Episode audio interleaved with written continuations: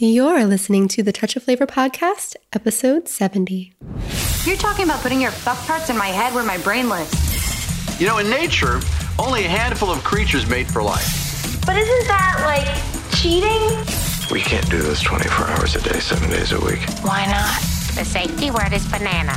It is so refreshing to be with someone who likes to fuck outside the box. This is the Touch of Flavor podcast dating and relationship advice by Kinksters for Kinksters.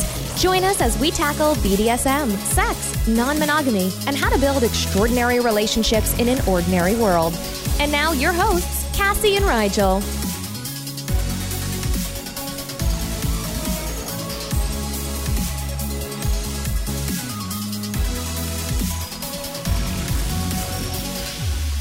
Hello, hello, hello, folks. We're bringing you another podcast where it's a little latish night, later night. It's not not too late. What? It's only like eleven. It's like 11. It's I just mean, later than we usually record. Yeah, we usually record in the morning. I'm drinking wine instead of coffee. That's a different. uh It's different. I'm drinking sangria. Actually, it's fantastic. Yeah, we have a friend who makes amazing sangria, and uh, they happened to bring some up during Memorial Day, so we still have a little bit of that. Yes, it's- delicious. yeah, it's pretty pretty damn good.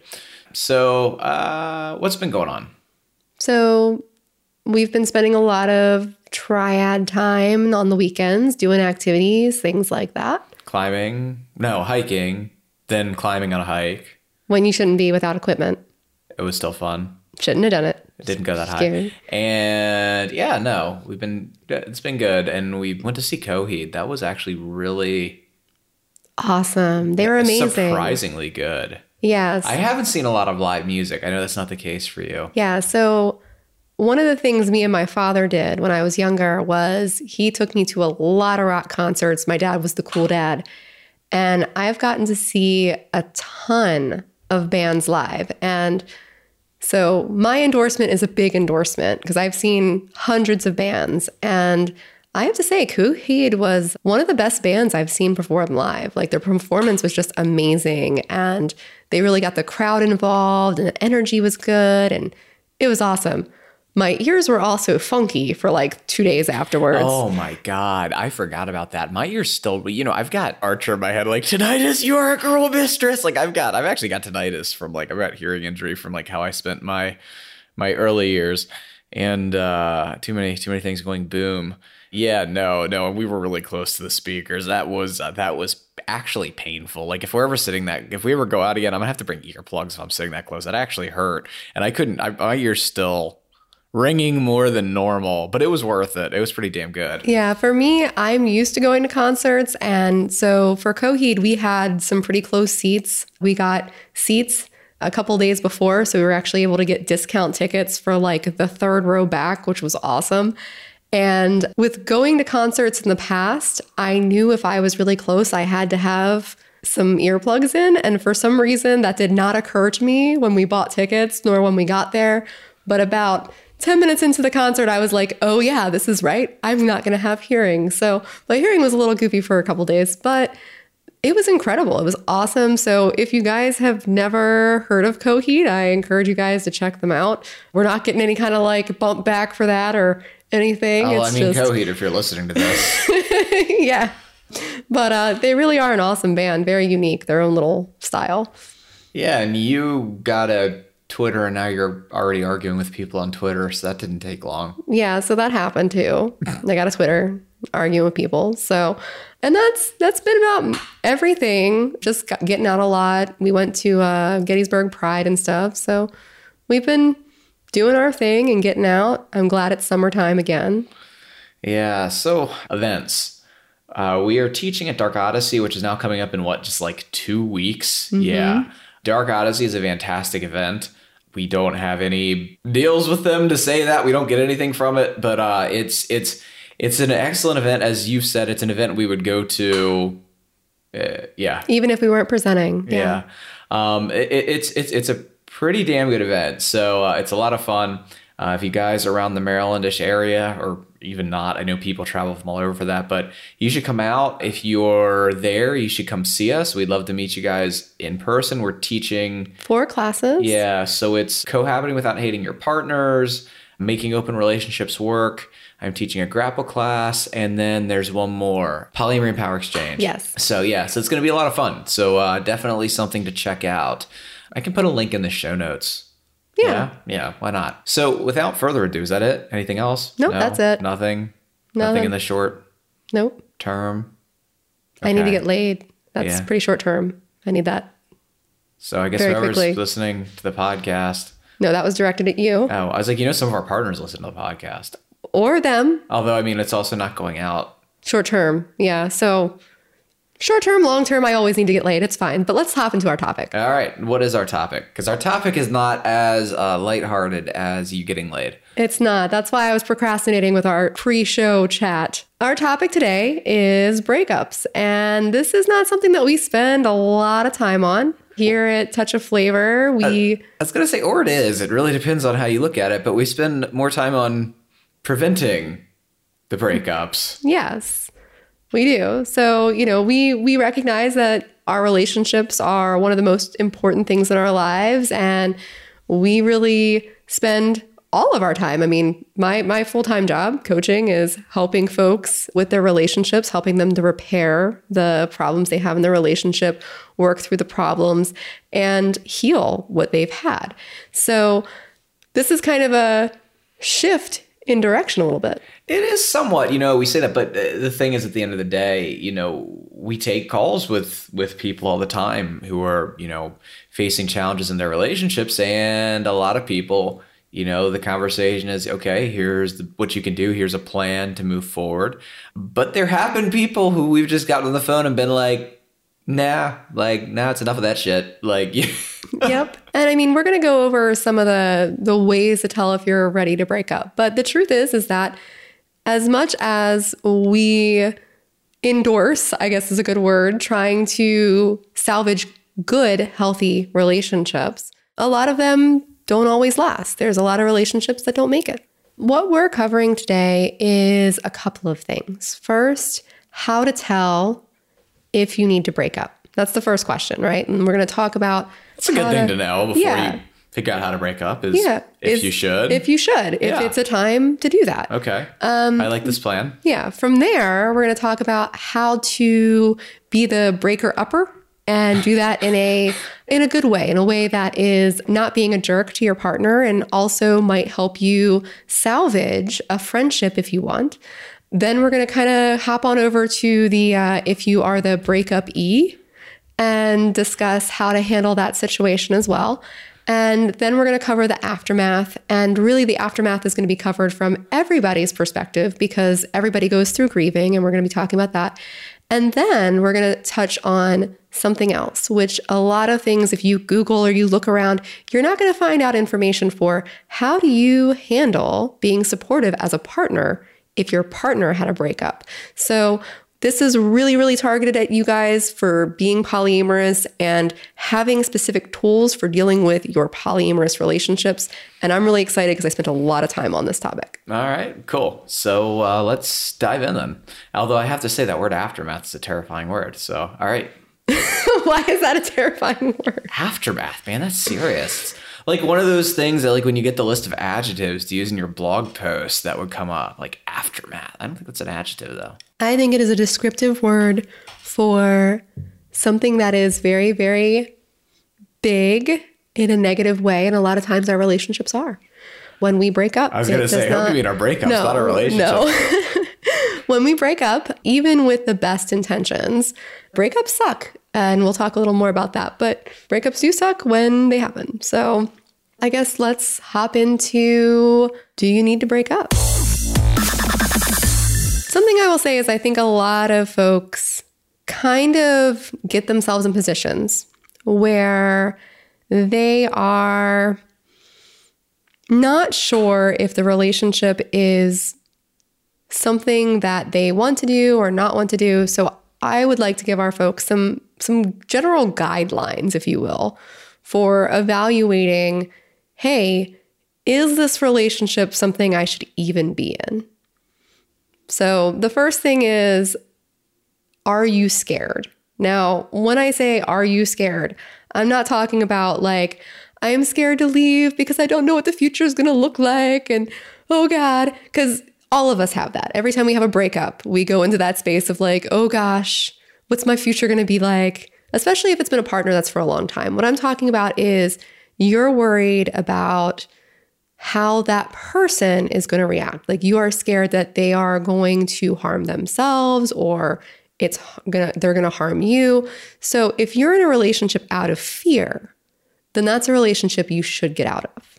Now I'm confused for a minute. So are you saying that you know you should break up when if you were you're scared to break up? Is that what you're saying? Yeah, so you should get out of a relationship that the only reason why you're there is because you're terrified that either you're going to be harmed or that the person's going to harm themselves.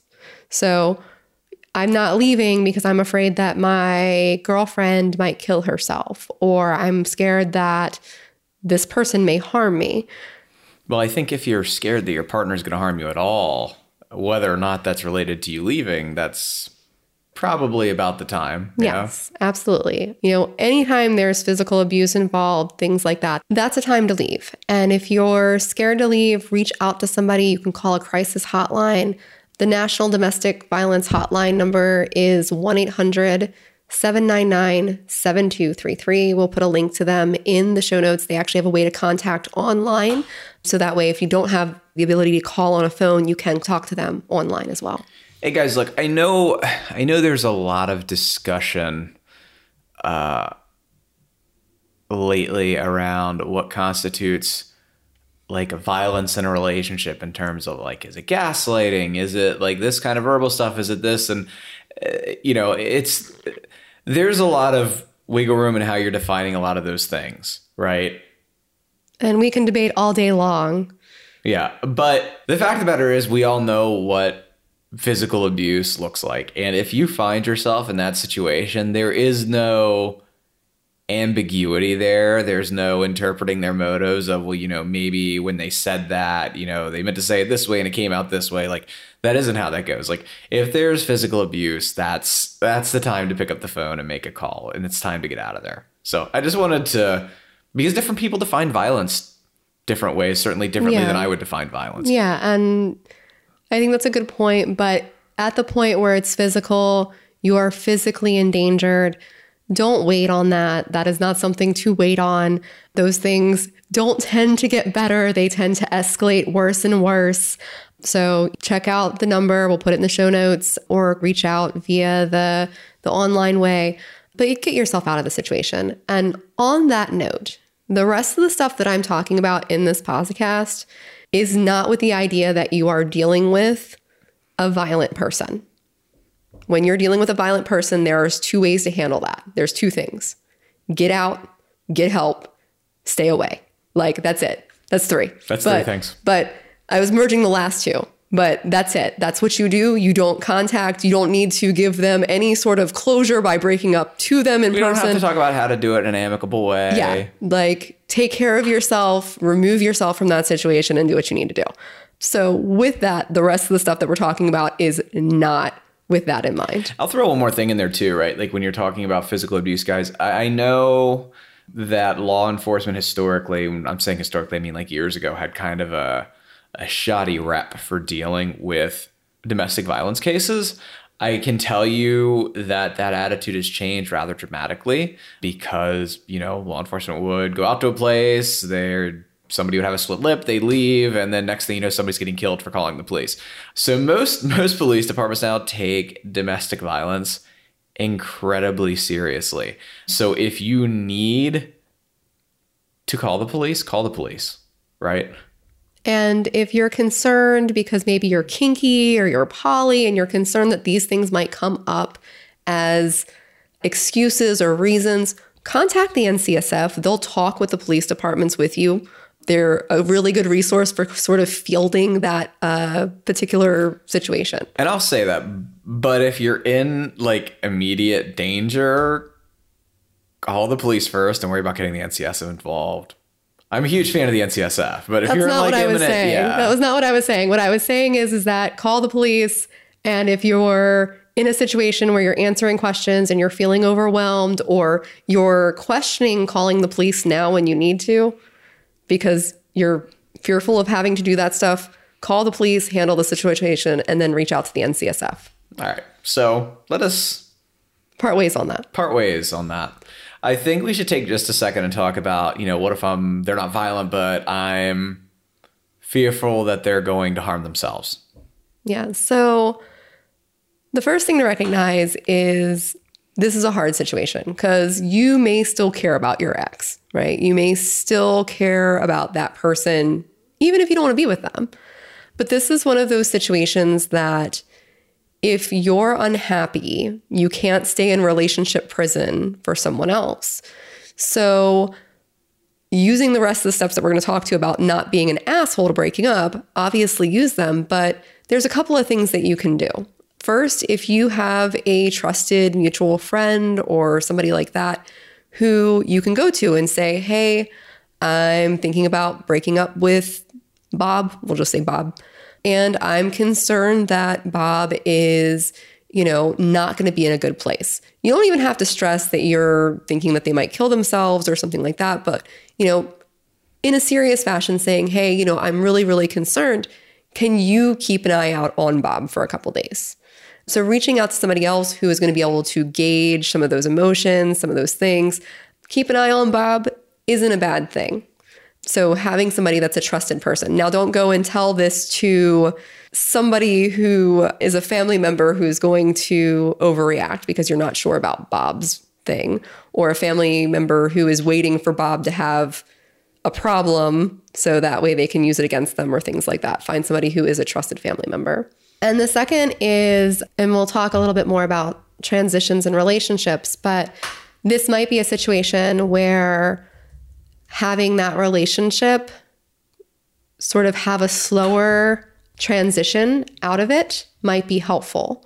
You know, telling your partner, you know, I am planning on us not being together, but let's take some steps slowly to separate and stick to that, stick to your boundaries, but having a little bit of a slower de escalation to the breakup. All right. So we kind of hopped a little bit we, we kind of got a little more into how for the you know from from the but so let's let's dive back into all right so when uh, to yeah how do you know when it's time to break up with somebody i think the big thing that a lot of folks kind of overlook is if one person is invested in a relationship and another person isn't. Like we always talk about the other things to kind of look at, like, oh, compatibility, things like that. But we don't look at if, you know, say, I am way more into this than you are.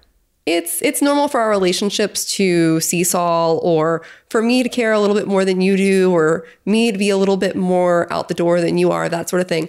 But if it is a constant imbalance of commitment, desire to be there, it's probably a time to talk about separating from that relationship.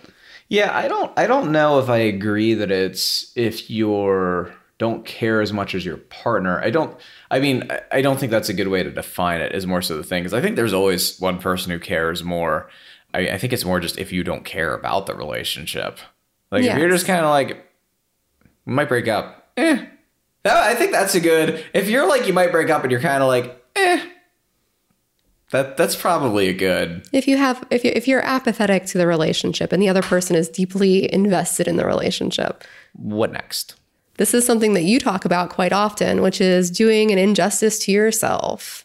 Hmm, okay. I do. I'm listen I want to hear you apply it here though. So, if you are in a relationship and being in that relationship is something where you know you can't be happy. You're not ever going to be happy. You're unsatisfied. There's no way for those things to be fulfilled.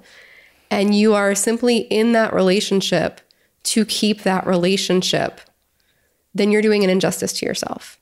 Okay. You're basically signing yourself away to an unhappy relationship simply to keep it together. We see this a lot in monogamy, where you have two people who are married and for better or for worse, they stay together and one or both of them are miserable and there isn't a way for them to be happy. If you find yourself in that situation where you know, I'm not saying that you haven't been able to get, but you know there is no way that you are going to be happy with this person and there is no way for you to get your needs met, that's a time to walk away and say, it's better for us both to be happy than for us to be miserable together. All right, let me throw another one here. What about if you start compromising your values? I would ask what you mean by that. I mean, I can give an easy example. Mm-hmm. V- values, values might be. I, I can give an easy example. I mean, and you take you take the edge case, but like a polyamorous person who decides to be monogamous to be in a relationship with a monogamous person, but that's not something they're actually okay with. It's just something they're doing. There's an edge case. Yeah. So I think that if you're, if there is no compromise, there is no getting to that place, if you are doing something that is making you your not authentic self, if you're not able to be who you really are, you're not able to get the needs that you really need, and you are, Are we kind of talking about the same thing as compatibility? Is it kind of we're kind of talking two sides of the same coin here? yes, Okay. because that's my next one is compatibility. Yeah, I, I feel like it's kind of two sides of the same coin. Because if you're compromising on something like that, that's you're probably just compromising on a place that you're not compatible. Yes. Yeah. Yeah. But what I will say is when you said that, something that got me thinking that I don't have in here is if being in that relationship crosses your own boundaries. Something I was thinking about that that just popped into my head that I hadn't thought about putting in, into this show is actually being in a relationship where you are crossing your own boundaries to be in it. And what so I is that different yes. from okay? So, what I mean by that is compatibility is like, this is what I need and want in my relationships. Boundaries is, this is something I would not do. So, if you find yourself in a situation, a relationship where you are saying, I would never accept this for anything or anyone or any place else, but I'm doing it here simply to stay in this relationship, that's definitely a time to question things. I feel like yeah. Again, I feel like that's two sides of the same coin. Although now we've got a coin with too many sides. But like, so so first off, I mean, I think just you have to you have to be honest that compatibility wise, right? There are some things in relationships that no matter how much you love a person, how much you care about them, that you can just have stark raving incompatibilities, like poly people, mono people, right? Like somebody who has to be poly and somebody who has to be mono. And I mean, we do a lot of talking about how that can work, but there there are some people who just They need their partner to be mono. right. Well, and they're mono and they need their partner to be mono Yeah, and they're go. polyamorous and they need their partners to be polyamorous Yeah. So, I mean, that kids, right? Kids are something that there's not a lot of compromising around. Trying to think of some other. I feel like those are the two super easy. But I mean, it could be a lot of things. It could be where you live. Like you could just be, you know, have somebody who needs to, you know, move to LA and somebody who's absolutely unwilling to live on the West Coast.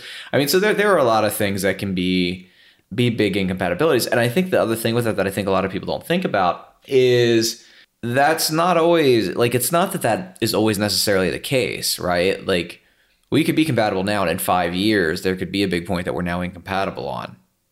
Uh, I mean, people change, right? Like you want to when you're you're dating and you're getting into relationships, you want to try and screen people who you know are going to be thoroughly incompatible, but that stuff can develop later as well. the thing to kind of keep an eye out with all of this is it's okay to compromise if you can find good compromise but if there are things that you just can't compromise on there is no compromise and you guys can't get on the same page with some sort of path, some sort of path in your relationship moving forward, that's probably a good time to part ways in an amicable way before you let those incompatibilities fester and create uh, really nastiness between the two of you.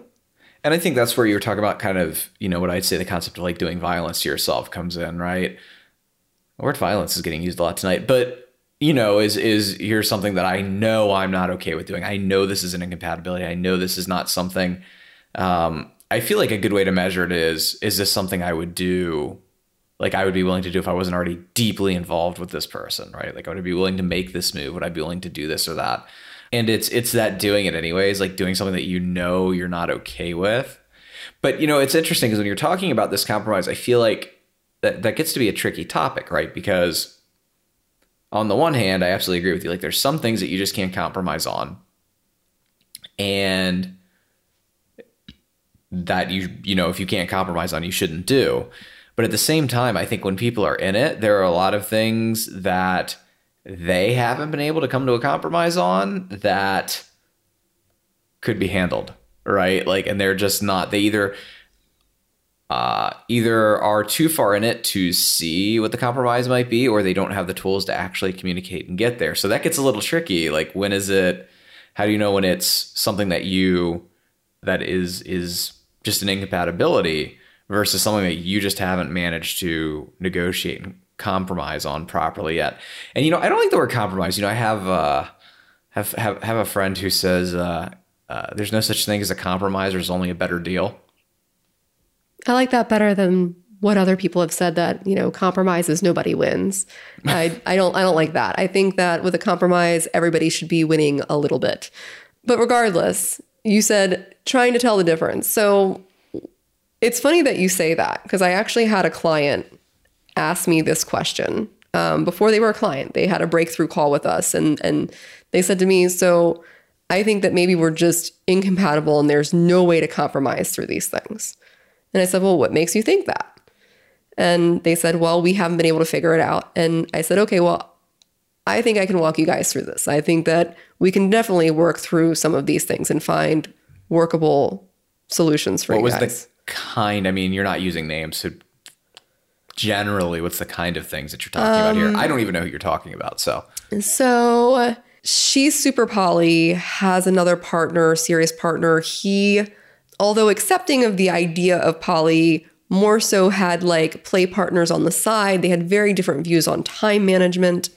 Um, that kind of stuff. Yeah, and and just basic stuff like time management and compromises around how much time they spent in the house versus out of the house, even some child rearing stuff, things like that. But just very very different perspectives on how on what they wanted out of those things and how to how to and they've spent years years trying to figure this stuff out. And he said to me, "Well, what makes you think that you can figure this out and help us out with it? How would we even know that it's something that we can figure out? That's the million dollar question. And my answer to them was this if you can look around and find other people who have been able to figure it out, and it's not like one of those things where it's completely not able to be figured out like the kid thing. That's that's a really hard one. Like when you look up you know you google like i want a baby and my husband doesn't like there is not a lot of good information on how to deal with that. It's kind of like suck it up or break up.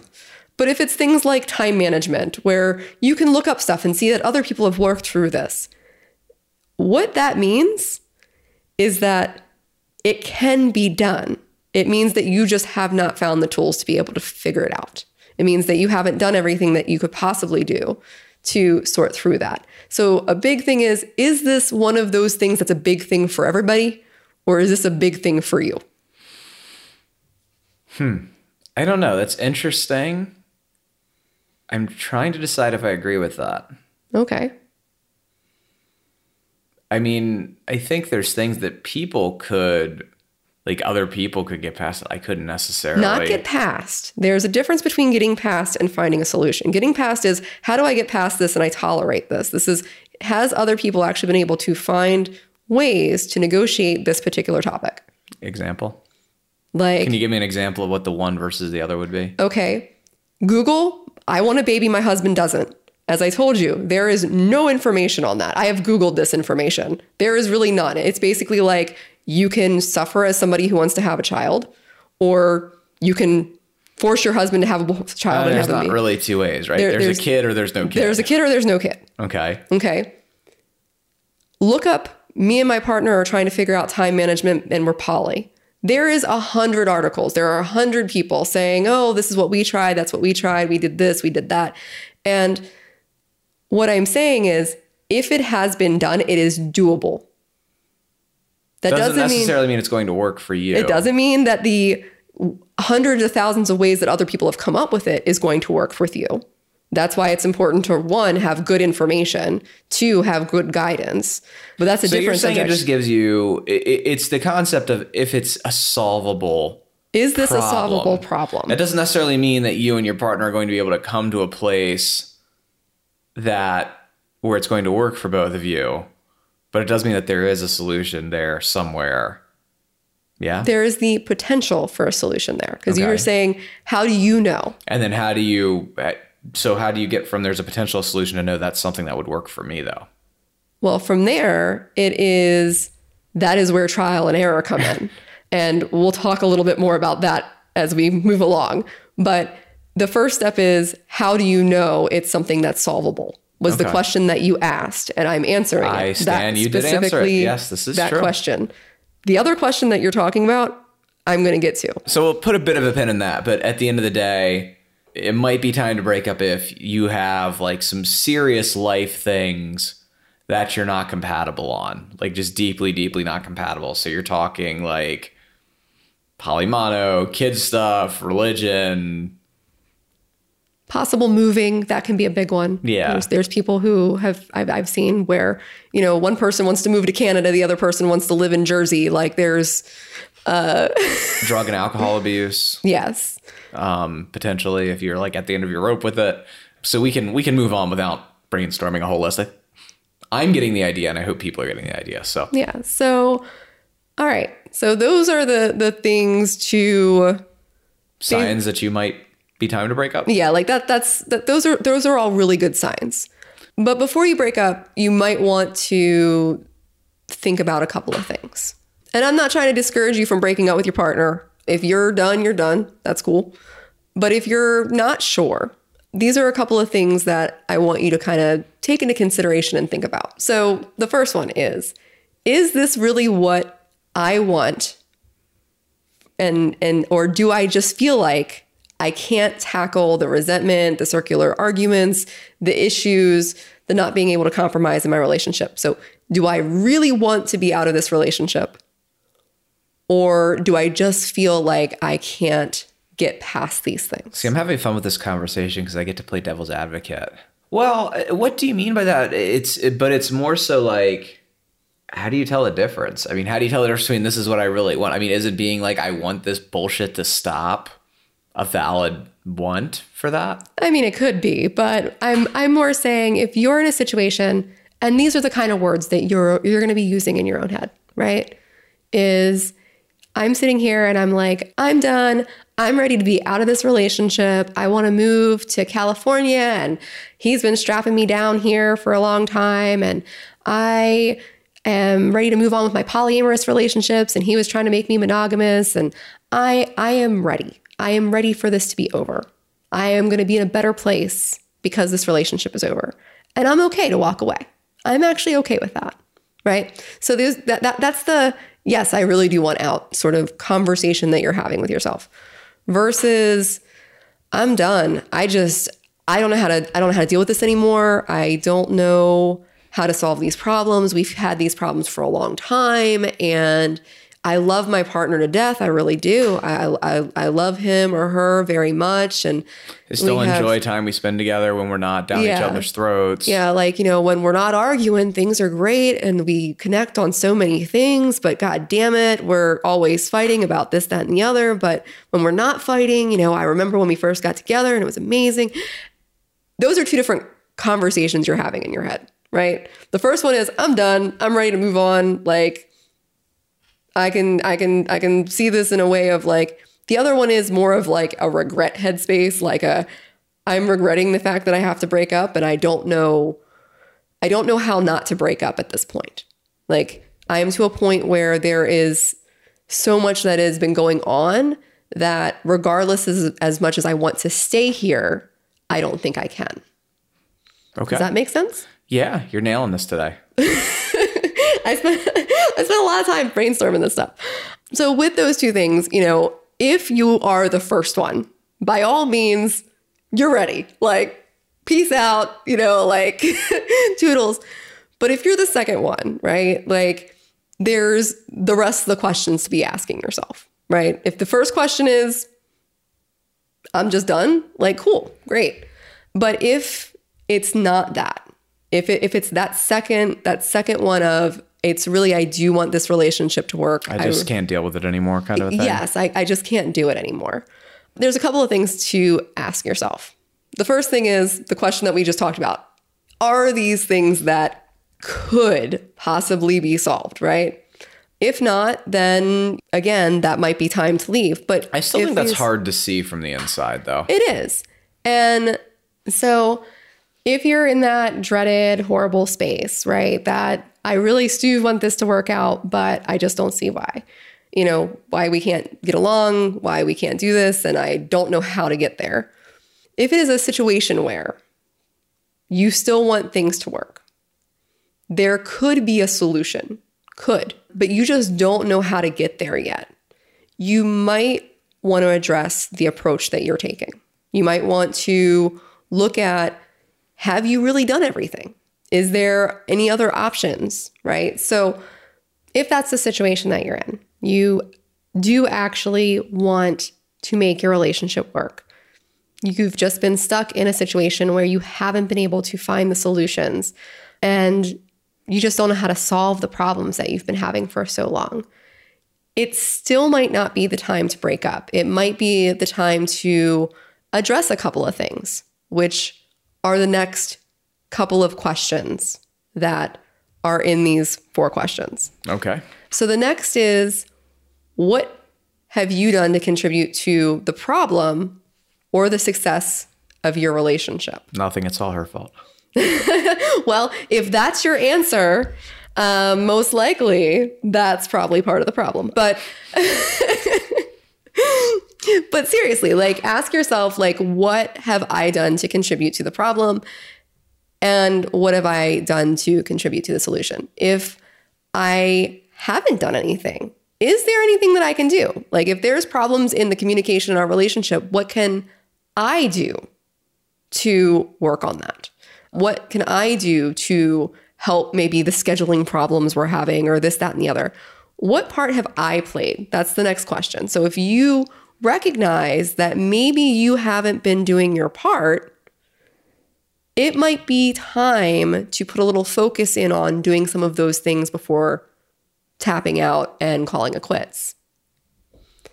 The next one is uh, what have you and your partner done together to work through these issues? Now, that's different. There's the what have you done on your own, and what have you and your partner implemented and done together as a team to work on these things? This is interesting because it does get into the question of that we get sometimes, which is can one person change a relationship, right? If the answer is what have I done? Well, so you've got what have you done to contribute to the problems? And I'm like, okay, I've done some contributing. And then you have what have you and your partner done to work through the issues you've been having? Obviously, if you're like, well, my partner's done everything, I haven't done shit, that's a problem. What if I want to know, you know, if my partner's not doing stuff, like, can I fix the relationship? Well, and that's why I put that first. Because here's the thing if you have been doing things and you're starting to implement positive things for positive change, and your partner is stone stonewalling you, is not putting in the effort, things like that, that's the time to evaluate, right?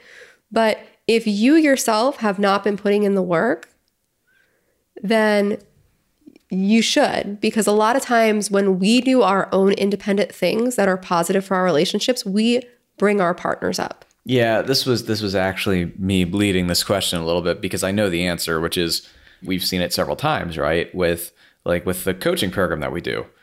If we can get the two partners or three partners or wherever the committed group is that's that's suffering the most, I suppose, then yeah, definitely like that's the ideal, right? Like everybody's working on a problem, everybody's using the same tools, like stuff improves as quickly as possible.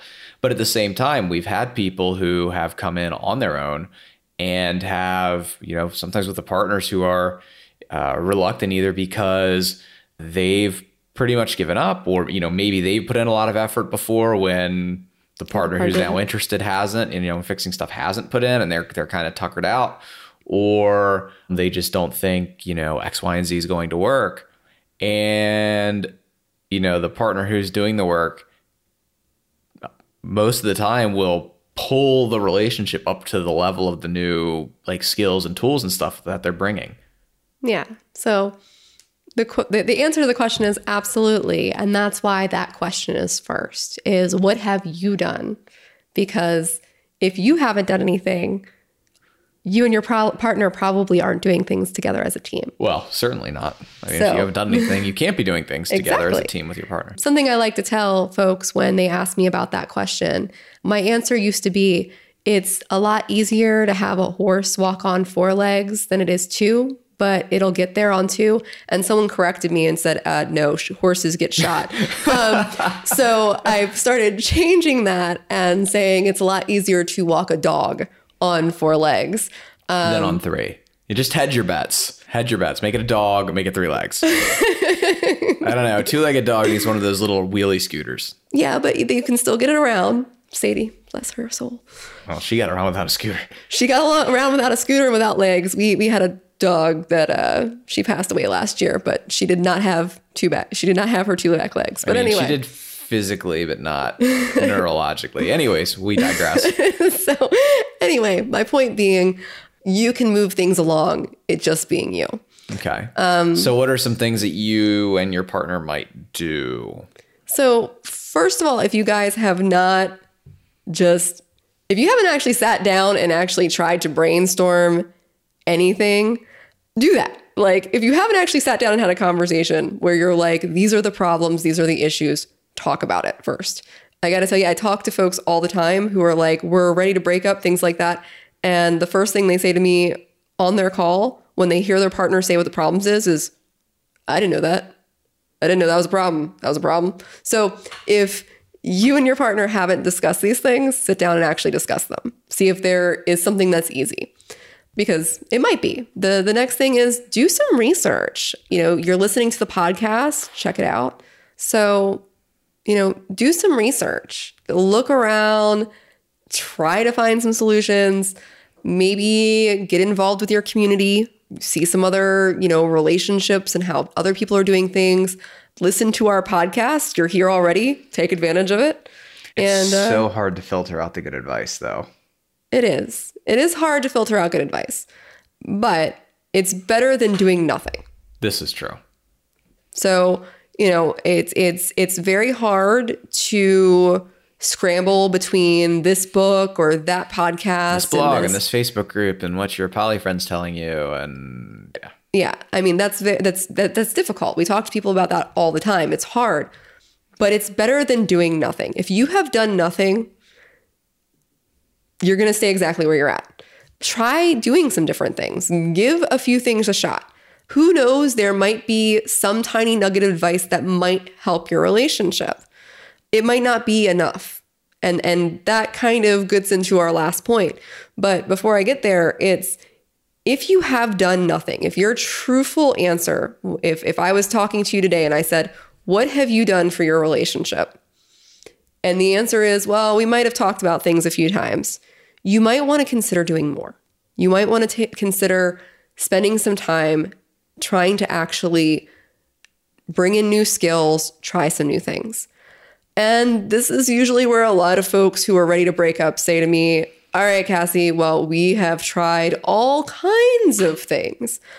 And maybe you have. Maybe you have read books and, and going back to your uh, statement about, you know, trying to piece things together. When you've got a lot going on, that can be really hard. And it can be really hard to be objective about, well, this piece of information isn't helpful or that piece of information isn't helpful. So, at that point, you need to ask yourself if you have done everything and if you've done everything that you really need to to save this relationship that you still want. Many times our clients come to us and they say that they've tried everything. I mean, our our clients have gone to therapy, have read books, retreats they've gone on, they've done all kinds of things. And a lot of times they're like this is this is this is our last hope. We're going to give it a try if you've done all of these things, or even if you haven't, if you haven't done all these things still, If Um, you're still having this, this you're this far into listening. If you should break up, you're probably, uh, if, if you're this far in and if you're just a fan, cool. But if you're like listening because you're like, oh, like this seems like this is applying to me.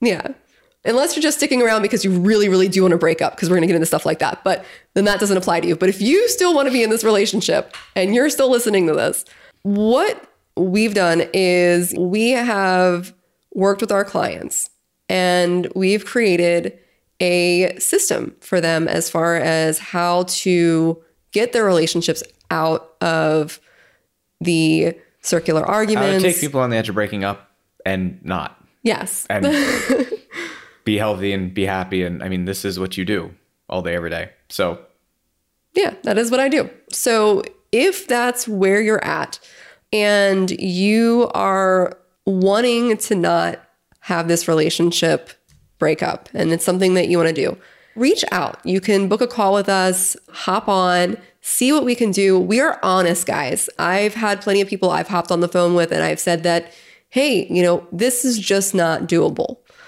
But I encourage you to do that. It might be time to get some extra help, especially if you have been trying for a long time. You've tried a bunch of things and you just haven't been able to find a solution. If you're in that place, you know, we have a system, we have a program that has been proven to help others in the same exact situation that you're in.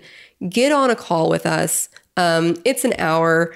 You know, hop on. We'll be honest with you. If it's not something that we think is salvageable, we'll be honest with you. We'll tell you. We've had plenty of people we have. And we will give you some advice on how to go Splitsville. Yeah, more even more detailed and catered to your situation than what we're going to talk about today. But if there is a way to move forward, we'll let you know that and we'll be able to talk to you on that call and give you a path going forward. So do that. You can go to a touch of flavor.com forward slash call. You got it. So you can go ahead and do that. We'll put that in the show notes. But do that if you're not wanting to break up. There's there's no reason that you can't hold out for a day or two. Hop on a call. All right. So now we're gonna start kind of more talking about the actual breaking up of breaking up. Okay. And something I think that's important for everybody to note is that our relationships are always a choice, right? I think a lot of people have a hard time with that if they've been in a relationship for a long time. Yeah, it's it's a difficult concept. Yeah, so we, we actually found a when we were putting stuff together, we found a quote that we really liked from Dr. Elisabeth Sheff. Um, a lot of you may have heard of, and uh, the quote says, "If you're in a relationship or several relationships, then you choose to do that every day, regardless of whether you recognize it or not. You can stay because you consciously make the decision, or you can stay just because you're on autopilot, but that's also a choice." I paraphrase the end there a little bit, but Yeah. So the thing is, is that when you're in a relationship, you should be choosing to be in that relationship. And and you are choosing, I think, which is kind of the point. yeah, like you should you should recognize that that is a choice to stay or to go.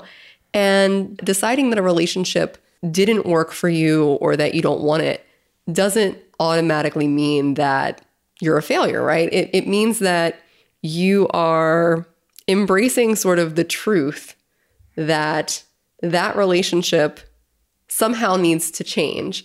And the cool thing with like polyamory is that we kind of get to choose that a little differently than in monogamy, right? Like we can actually transition our relationship not just to friendships or not just to Not just to you cannot ever talk to the person again. yeah, which is kind of like in monogamy, there's really only two, there's two choices if you break up, right? It's like you can co parent and be friendly or not talk to the person ever again. And in polyamory, we sort of have this ability to see the end of a relationship as a phase, right? Like we can we can change it into another relationship and maybe that relationship doesn't include things like physical intimacy Or maybe it does. or maybe it does and not the romantic aspect who knows but polyamory does kind of give us an, a new outlook on that So does this mean that we're to how to break up? yes Okay. we are so you're at that transition and you have decided that however you're You going to do this Breaking up is maybe that's a phrase we should get rid of. i feel like You can't. you can't because people understand what that means. I think when we It's start not talking always about accurate, though. but it's not. And that actually brings me to my first point in if you've decided to break up, what you need to do, Okay. which is the first step in breaking up before you even talk to your partner is deciding what kind of breakup is what are you actually looking for that to look like? Are you looking to cut all the ties like you're chopping things off and you're just done? Or are you looking to transition this relationship into some other kind of romantic relationship or platonic relationship or whatever kind of other relationship? Like, you should really give some consideration to if you're just trying to de escalate, like, and what I mean by de escalate is being less involved in this person's life or things like that. Or are you looking for a recategorization of the relationship? And what I mean by that, in poly, we can look at things this way. And this is a totally Cassie thing. You guys can quote me on this is that we have a choice of either de escalation, which is like, okay, we've decided that we're going to be less involved, less interactive with each other, or kind of a recharacterization of the relationship. So maybe we are fantastic at DS, but we really aren't good nesting partners, things like that. It might not be a de escalation, like it might not actually be like a becoming less of something else, it might be becoming more of something and deciding that that is a better path. Or maybe we suck at power exchange, but you know, we're really good nesting partners and the sex is good. Yeah. Or, you know, we're great co-parents and nesting partners and we can do that, but we recognize that maybe our relationship in some other way needs to change. Which makes me think that the word breakup certainly and maybe the word de-escalation should be like I don't know, man, moved out of some of the parlance. I, I don't know. It's an interesting thing. I mean, because I think de-escalation to a certain extent and certainly breakup aren't accurate in a lot of cases, or they don't need to be accurate in a lot of cases where a relationship needs to change. I mean, really, the relationship needs to change. That that's the yeah, that's the gist. In rare circumstances, it may need to change by being completely not there, and I think that happens more in relationships where things don't uh, end amicably usually. Well, yeah, yeah. I was gonna say not even not even relationships that aren't going well now, right? Like I've seen a lot of people. You know, for most people, b- before they decide to make a relationship change, things aren't going particularly well. And I have done personally and seen plenty of other people still turn those around into changing that relationship into something else and having that be amicable. I was going to say, yeah, more when it gets really like the end gets really nasty. Like there's abuse, like, you know, severe loss of respect, there's breaches of trust or, um, you know, things along. I'm thinking of like John Gottman's Four Horsemen, you know, contempt, criticism, that kind of stuff. Like, but yeah, so, but I think most of the time, if you want, there is the option there to change that relationship into something else. And if I wonder about using words like First off, I wonder if breakup, we should leave that to the monogamous folks. We should just give them that word. No, I, I think that breakup, especially even in poly, there are relationships. We even had one. There was one. There was one. Out of all of the people that we've dated together, there was one where it is okay, it's done, it's over, this is it. So I think having that vocabulary is a good thing. I think that it's a, a, a, a positive thing. I think it's a good thing but I think we're misusing it a lot. Yes. Right? Like I think that's a good thing when you're talking about that kind of situation where you want to completely break contact and break relationship with this person. But that's not how we use it a lot of the time. And I feel like de-escalate is slightly in the same is, is somewhat in the same category. Like See, I see them as three different kinds. Okay. I see most poly folks when they talk about de-escalation aren't meaning cutting somebody completely off. They're looking at de escalation more as a lessening of your relationship or a disentanglement and things like that. That's what I'm saying. Well, I'd, I'd argue that disentanglement, de escalation are different, but I'm, I, am wondering if we're giving it a negative connotation. Like, I wonder if we're creating like a negative connotation by using that word de escalation. Like, you know, for changes that might affect, like you said, might not actually be, might be changing it, not quote unquote de escalating it. And that may actually be changing that relationship for the better. I don't know. I'm, I'm going, we're going way out of the weeds here. Yeah. But for the purpose of this podcast, because I think we want to make it simple for I you guys. we should, yeah. Let's let's take about 3 we're, steps back. We're going to take a step back. This we're going to still refer to things as breakups. But if I do talk further about de-escalation, I'm talking about de-escalation in the manner of um, disentangling. I think disentangling. And if I'm talking about recategorization, that is more in a way of, okay, cool, we might still be very much involved in our lives, very much doing things, but it's not going to look exactly the way it was Okay, for whatever enough. reason. Let's Um, back on track here. So the first thing is reevaluate if both of you would benefit from some sort of change in that way. If whether it is a de escalation or a recategorization of the relationship, if a positive relationship could come out of that, because it might not mean that you guys need to break up. So going back to some of our like big like things like what are some some difficult things to get through? We'll use the kid thing. Maybe you guys decide you're not going to be nesting partners and have children, but you guys could still have a really really amazing relationship in some other kind of way. Take some time evaluate that before hopping right into a breakup. I'll throw one more thing out here too, right? A lot of times, especially if it's a relationship that has been, you know, very deep and meaningful and long lasting for you, you may need like a in between phase here. Like you may need to be like, okay, I'm going to take a step back for, you know, 3 weeks and I don't really want a lot of contact and then we'll figure out what this is going to look like going forward. Yeah. So, and even if it is that you are cutting ties or you are just willing to be friends and co parents, whatever, make that decision before just hopping into the conversation about breaking up. Like, consciously do it. Okay. So, the next thing is I just told you to take time, which is important. Think about those things, but don't procrastinate on breaking up with somebody. Once you've made the decision. Once you've made the decision, you know what you're doing. There's no, not a good reason to like wait for a good enough reason to break up.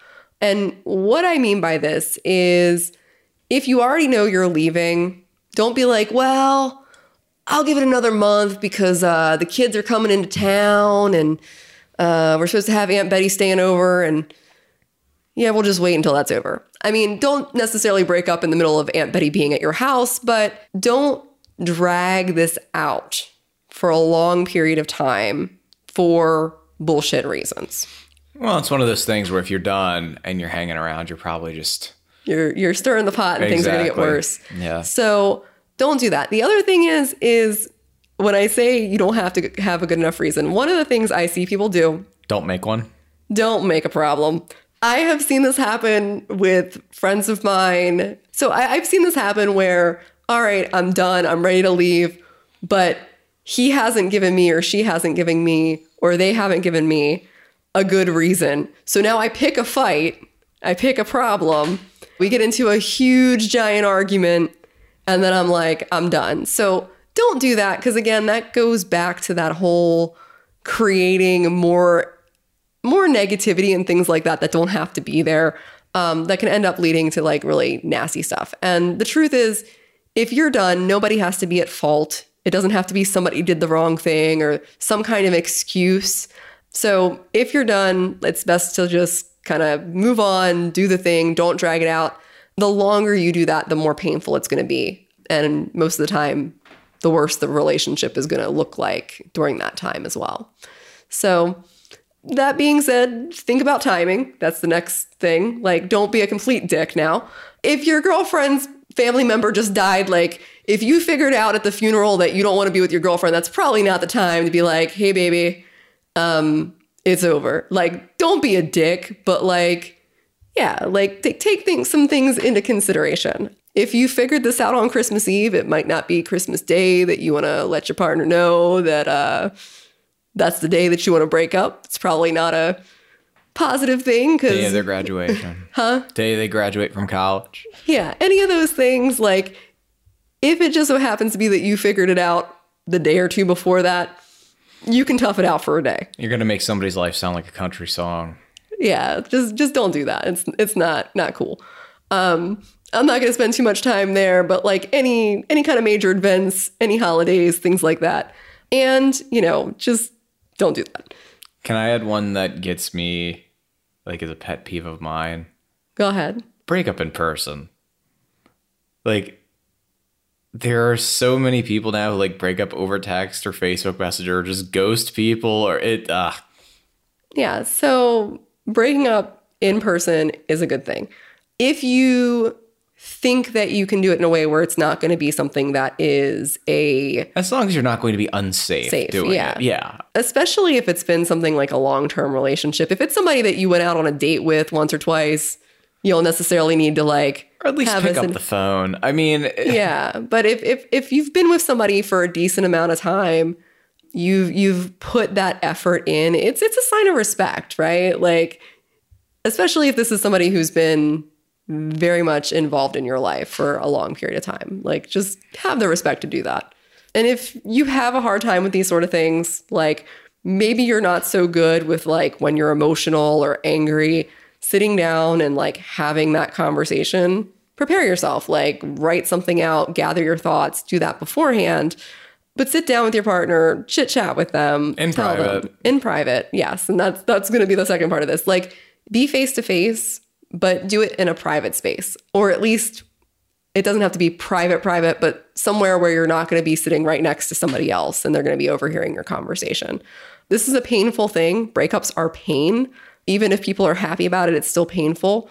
Respect your your partner's privacy. It is not anybody else's business what's going on and you run the risk of humiliating your your ex-partner that's about to become your ex-partner. And yeah just don't get bystanders involved it's not cool. I actually had a girl that i dated back in high school and we actually didn't date that long and it wasn't actually like a horrible breakup or anything like that but she felt the need to tell me that she was breaking up with me in the middle of a chick-fil-a. Um, and one choice of venue was awful. Lesbians breaking up in a chick-fil-a. But two the guy right next to me overheard the conversation and was like oh my god she just broke up with you ha ha ha ha ha ha you just got dumped are you serious? yeah. And as I said, it wasn't like that serious of a relationship or or even like that big of a hurt because we only been dating for a few weeks. But the embarrassment was more of a factor than even the breakup. So just don't do that. Um, it's a lot less drama and and bullshit when you don't have other people involved in your stuff. So like sit down, have a private conversation when you're gonna when you're gonna break up. Fair and the next thing is when you're actually having this conversation, um, don't point fingers. It doesn't really matter whose fault it is. Like I already said that earlier, but when when we're breaking up with somebody, if you've already made that choice, you don't need to sit out sit there and point out everything they did wrong. If you're doing that, all you're doing is trying to punish your partner. You've already made the decision to leave. There's no reason for you to sit there and be like, "Well, you did this thing to me and you didn't do this right and you didn't do that right." It's not helpful and when you're talking with your partner, well, soon to be ex-partner in a minute, um about these things, you also have to remember that this is a person who probably cares about you, probably has feelings. And when you are giving all this stuff, especially at a breakup point, that is what they're going to remember about you, which is going to make any sort of uh, de escalation into a friendship or something like that not easy because that's going to be stuff that's going to be carried.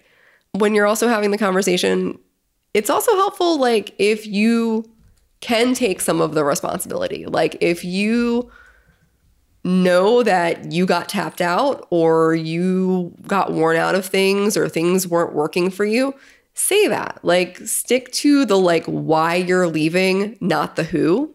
So maybe your partner was really, really bad at communication and you hated the way that they handled arguments. Being like, I don't like the, the communication in this relationship, it's not working for me, I'm leaving, is enough. But being the person who's sitting there saying, well, you did this during arguments and you did that and this and that, that's pointing fingers and it's not going to go well. And in the conversation, if you have the ability, or if it's true to you, you know, let your let them know that you're unhappy about the outcome, but that in the relationship you just weren't happy or you were unfulfilled or whatever. Regardless if it's their fault, right now is not the time to like rub that in. So, do you think like, and I don't know if this would be a good place to talk about it or later, or like how to deal with like if you are really entwined, how to deal with that stuff. Is that something that we want to touch on at all? Are you saying how to sort through like dividing the shit? Yeah, that would be No. Okay. I you sound like pretty that- solid on that. Yes. Uh, I gave that some thought. And I feel like that's its own how do you separate your finances after a breakup episode. But beyond that, that is not something to do the day you're breaking up. So, so guys, this is what I want you to understand. Like, there is a lot of things that you may be thinking about during a breakup like oh gosh you know who's gonna have the kids on the weekends versus the weekdays? Like how are we separating the money in the banking account? Who's getting the the honda odyssey versus the the civic? Like there's a lot of questions in how that's going to be handled especially if you guys were very very intertwined. But the day you break up the day that that decision has been made and declared is not the day to sit down and try to hash that out neither one of you is going to be in a place to do that.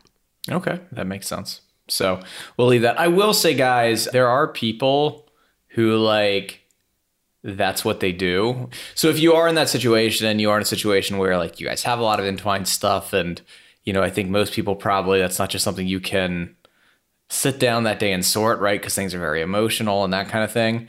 But this isn't something you want to drag into court. There are people who mediate that kind of stuff. Yeah, I was going to say, and at the point where you're ready to start discussing it, if you aren't able to, even if you think you're able to, it's a good idea to get a mediator. So the next thing, you've now broken up with your ex partner now. They are now your ex partner. You did all the things right. You sat them down, you talked to them, you didn't point fingers, you told them the why, but didn't make it the who. Be ready for your ex to be upset. They may have some upset feelings about this. This is something that they might not be too happy about. They might think? Yeah. So be okay with the fact that this person may have something not nice to say. Obviously, it shouldn't be, don't take shit, but I was gonna say be okay with the fact that they might not be okay. yeah, like be okay with the fact that your partner, ex partner, isn't okay. And if you have it in you, try to be as nice and supportive of, as about that as possible. So if they're crying, don't mock them for crying. Um, if they're angry, don't sit there and go into the like pointing fingers. Even if they go down that train, it's not worth it. Allow them to have that space, especially right after hearing it, to have those emotions. Sit back, be quiet for a few minutes, let them process. And I think expect it, right? I mean, really, Yeah, go into this understanding that the reaction that your ex partner is going to have is not going to probably be, oh, that's a great idea. There's this skit that this guy does. I can't remember who it is who talks about, uh, you know, women who are giving guys blowjobs and then like they get to the end and like they look surprised when the guy says he's about to come and they don't know what to do. And it's like, we both knew where this was going. Like, Yeah. it's, you both know where this, you know where this is going. Like Yeah. when you, when you decide to break up with your partner, you know, there's a lot of hurt feelings and stuff that are going along with that. Yeah, so just be prepared for that. And as the breaker upper, As opposed to the breaker upper E, yes, the breakup E. the breakup E, Okay. go into this with the intention to be the better person because they're probably not going to be in a place to be the better person. Right? So go into this like, even if they start to try to argue with me, I'm not going to argue. Even if they say something that uh, isn't particularly nice, I'm not going to try to jump down them about it. Um, go into this with they're going to be very upset. They're probably going to be grieving in some fashion or other, or angry, or a combination of things, and that's okay. But you also are are bringing to this to the table this disappointment, this upset, this thing. So own that and take a little bit of responsibility for how that is going to play out. All right. So I think that takes us through the doing the dumping. Yeah, now we're going to talk about if you're the dumpy. Okay. I'm yeah, let's do it. So you're the person who got told that your relationship is no longer going to be the expect the, the relationship that it was currently at and you are probably feeling the feels you're probably upset you're probably all the things that we just mentioned just a minute ago so what you need to do first thing out the gate is don't open your mouth be quiet for a few minutes and the reason why I'm saying this is because anything that comes out of your mouth is going to be a, re- a reactive statement. It is. Even if it's fine, even if it's okay.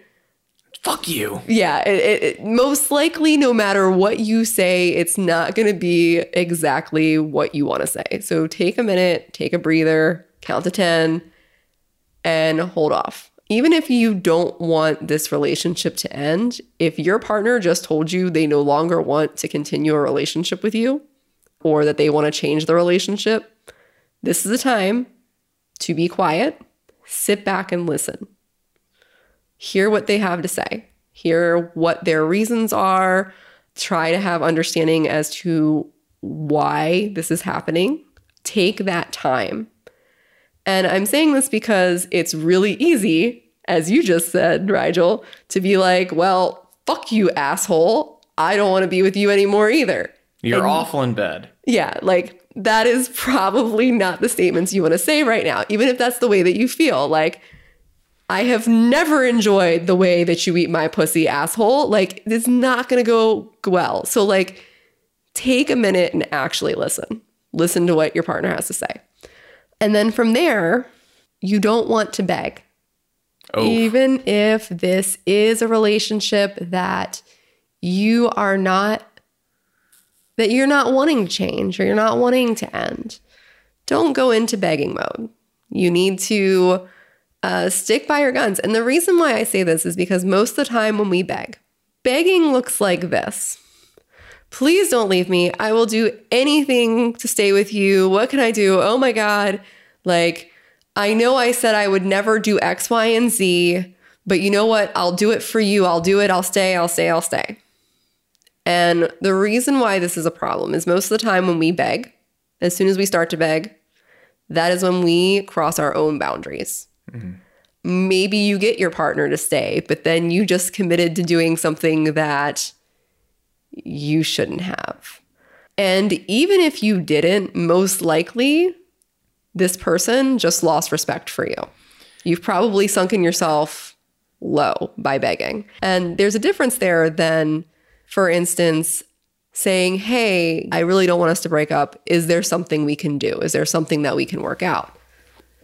Yeah, there is a difference, but at the same time, I think that that difference is not going to happen that day. Like, this is a conversation you need to not have this goes back to not opening your mouth, but this is a conversation because I think it's legitimate to be like, hey, okay, well, you know, that thing that you just said is something I'm willing to work on, or hey, is there a way we can sort this out?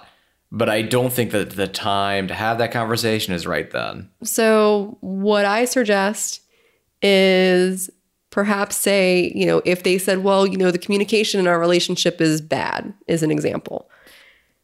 Saying, okay, I would like to work on that. I'd like to see improvement on that. How about we take a little time apart and, you know, this is what I'd like to do. Can we talk about this in a day?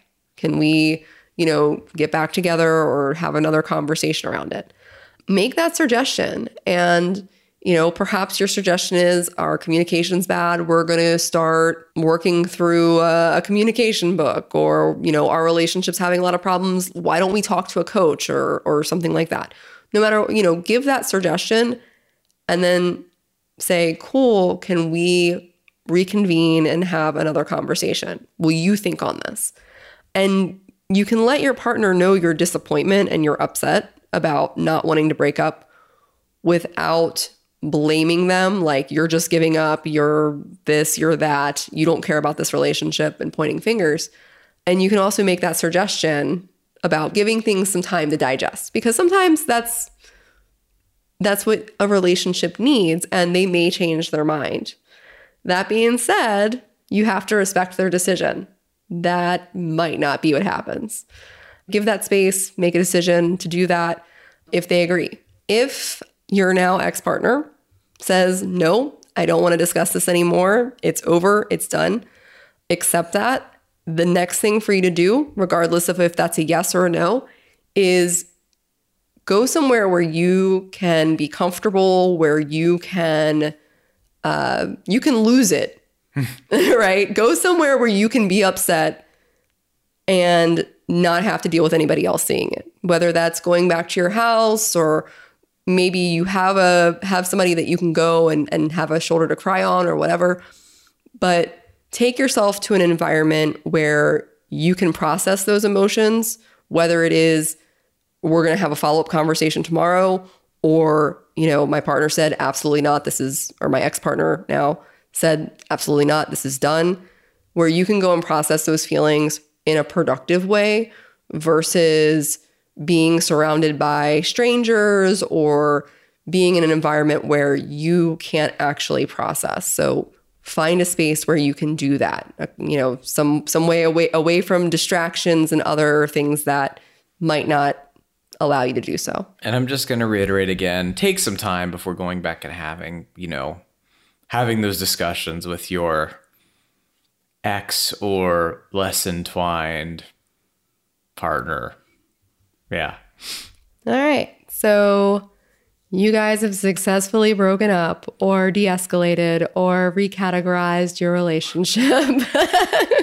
Whatever Josh is going to make me say. And you have you have done all that um, and what's done has been done. So we're going to talk a bit about sort of the aftermath. And I know you said. Are we to the aftermath? That, that is a serious word, man.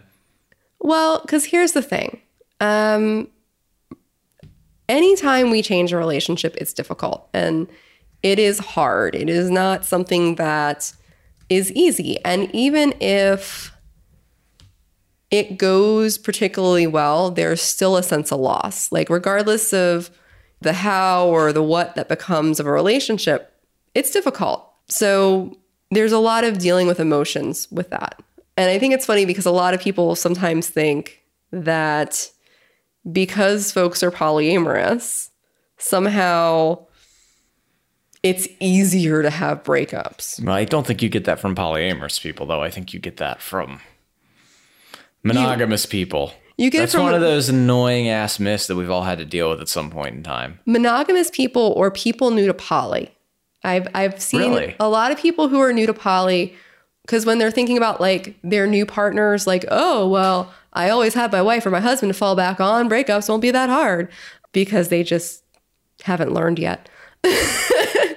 but relationships are difficult. They're they're they're regardless of if you have one relationship or you have 10 it is a loss of something it is a it is a is a, it's a loss of a relationship yeah so you know franklin from more than two uh, who i know is a, a bit of an embattled figure right now but he's he's got a good quote where he compares you know that that kind of attitude to being as insensitive as asking a mother whose child has just died like you know it can't be that hard right you you have you know two other children so you're you're fine yeah so this is a problem because like people aren't inexchangeable, right? Or not like commodities and it doesn't matter how many people we have in our life, once we lose somebody, that's a loss. And knowing that when it comes to relationships is important. Whenever a relationship ends, it's it's a loss. It can feel like a death. It can feel like a death of something keeping that in mind is important. As I said, that's something you're gonna have to process. Absolutely. And then you know something else is you you never know how a breakup's gonna go before it goes.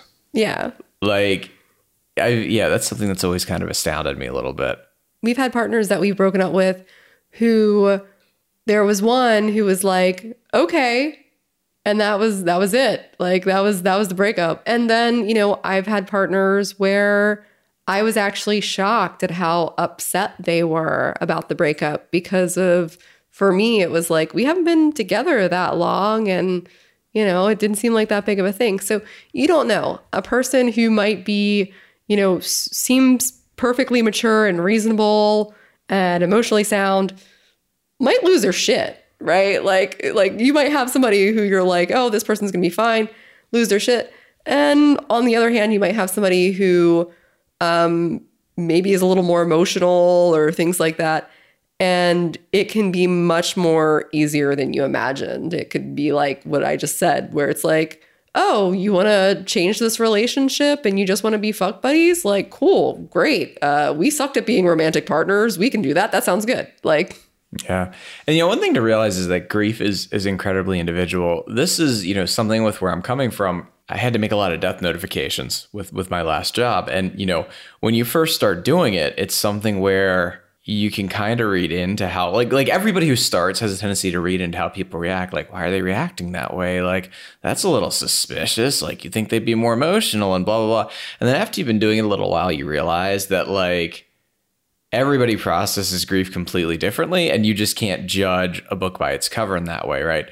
And so you know it doesn't move through like i know there's like the five stages of grief and you know and there's uh, you know and it's all bullshit right? Like it's it's grief looks different for everybody and how people process grief looks different for everybody. And you know you may not process you, you're probably not going to process two different breakups even the same way so yeah you your stages might be parts of those five or one of those five or those five in different orders we cycle back through them a couple times. Yeah, it, it really depends on the breakup, the person, the time, all kinds of things. Of course, the goal at the end of the day is to get to that like acceptance okay place, right? But it might not look the way you're expecting. You want to make sure that you're being kind to yourself because you may be surprised at your own emotions, right? You may be way more upset than you thought you were going to be. Maybe you're the breaker upper and you went into this situation thinking, I'm good, I'm going to be great. And then a week later, you're sobbing over watching puppies on YouTube. Like, be, be, be aware that your emotions might be different than you thought. Or you might have thought that you were going to be really, really upset. And it's been a couple days and you're like, really? It's like that weight off your shoulders. We've all had, I think we've all had at least one of those breakups. Yeah and you've taken but it's that like huh you know actually i cared about that person but uh good fucking riddance. Yeah like, like this is this is not a bad thing at all. Just be kind to yourself and recognize that your emotions may be all over the place.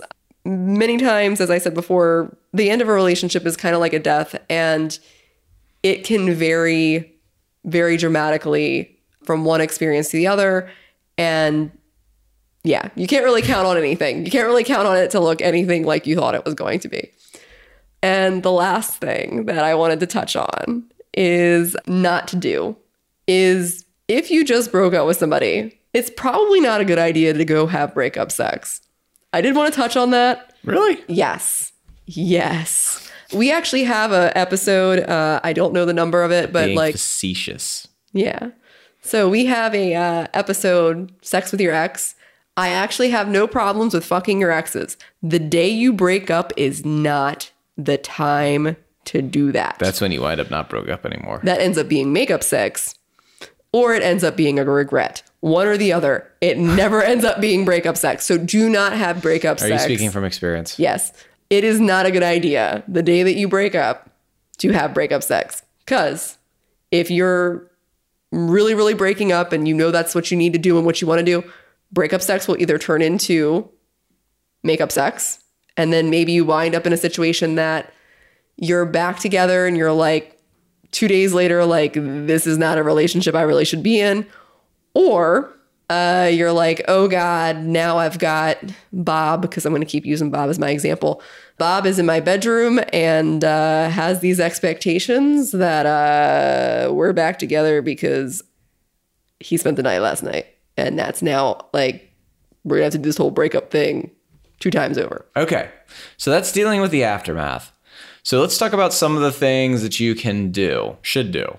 After breakup, you want to allow yourself some time to heal. And what I mean by that is like not ignoring your emotions. And just like we had mentioned earlier, it's okay for your ex to be not okay when you break up with them. It's okay for you to not be happy. It's okay for you to cry, let those tears flow. Whatever it is that you need to do for your emotions, give yourself the time to do that. Most of the time, when we end up ignoring our emotions, they tend to blow up later. They end up being things that we put it off, we don't really deal with them, and then we're in the drive through at a McDonald's and they're taking too long and we end up screaming at somebody for no reason. So allow yourself that time to deal with those emotions. If you need to, you know, talk to somebody, talk to a friend, go for a walk and bawl in, in, in, in the woods, whatever it is, but give yourself that space to go through whatever kind of upset, anger, anything that you're doing. So and and do that whenever you need to. Like don't put off allowing yourself space to deal with those emotions. Yeah, which kind of goes with, you know, you don't want to stay in a rut forever, right? Like it's one of those things where, you know, you have a breakup and especially if this is a relationship that's, you know, been a big part of your life for a long time, you're going to be down. And, you know, it's good to as Kat said, give yourself the space, let yourself experience those emotions, but at the same time you don't want to live in those emotions forever. And at some point, wallowing in it becomes unhelpful, right? And a lot of times you're gonna have to actively make an effort to get yourself into a better space. And this gets into self care. And, you know, self care is a big topic. You know, we actually have like a whole week that we work with our clients, I think, on self care. But, you know, just, just briefly, you know, you should know, and this, this is a good life skill, it's a good critical poly skill. You should know what self care tactics work for you. And that's something that you should know in advance of needing them, right? So you should have kind of a go to of these are things that I know work for me for self care. And there's lots of things, different things work for different people. You really have to try and experiment, right? But maybe for you, it's getting out and hanging out with friends. Maybe it's exercising. Maybe it's meditating. Maybe it's whatever hobby, right? But. Maybe it's masturbating. Thank you. Okay. But whatever it is, right, whatever those things are, you're probably going to need to make an active thing to do that. And and in addition to that, I will say I think you know, just making that effort to get up and maybe even get out of the house, you know, maybe shower and put on some clothes and feel like a human. Uh, you know, that's stuff you may have to force yourself to do, but it's stuff that eventually you're going to need to do. And if you're recognizing that you are spending all of your time being upset and in a rut, it's good to like reflect and try to learn from ourselves in a relationship, from relationships, do that dissecting, but do it later. Like an after action? Yeah, like when when you break up with somebody, it's not a bad thing to to go back through and be like, okay, how did things go wrong? How did I contribute? Things like that. But maybe do that later. Like, I would say definitely do that much yeah. later. That is not something you're going to objectively do at the time. Yeah. So uh, what I'm saying is it's okay to be like, why, why me? But don't actually try to figure out the why or the how of me at that time. Like decide that you're going to do that at a different time. Something that I have told folks, because we talk about folks who have gotten on calls and I've they've they're Splitsville, is try doing a breakup depression fast. And what I mean by this is so everybody knows what a fast is, right? It's where I'm allowed to eat from 4 a.m. to 4 p.m. each day. It's time restricted eating. Time restricted eating, yes. Time restrict your dwelling. And what I'm saying is is pick a time when you're by yourself and allow yourself to have those feelings like we were talking about. But if you find yourself staying there all the time, like actually give yourself a time frame. Be like, cool, from like 8:30 to 9:30, I'm going to bawl my eyes out. But before 8:30 to 9:30, I'm going to spend time with my friends. I'm going to do the things I need to do.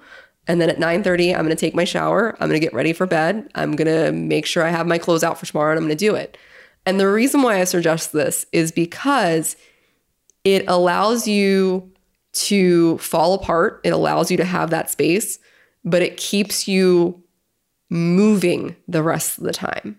And that's sort of like a commitment that you're making to yourself of I will process those feelings, I will do that thing, but I'm also not going to let it rule my life.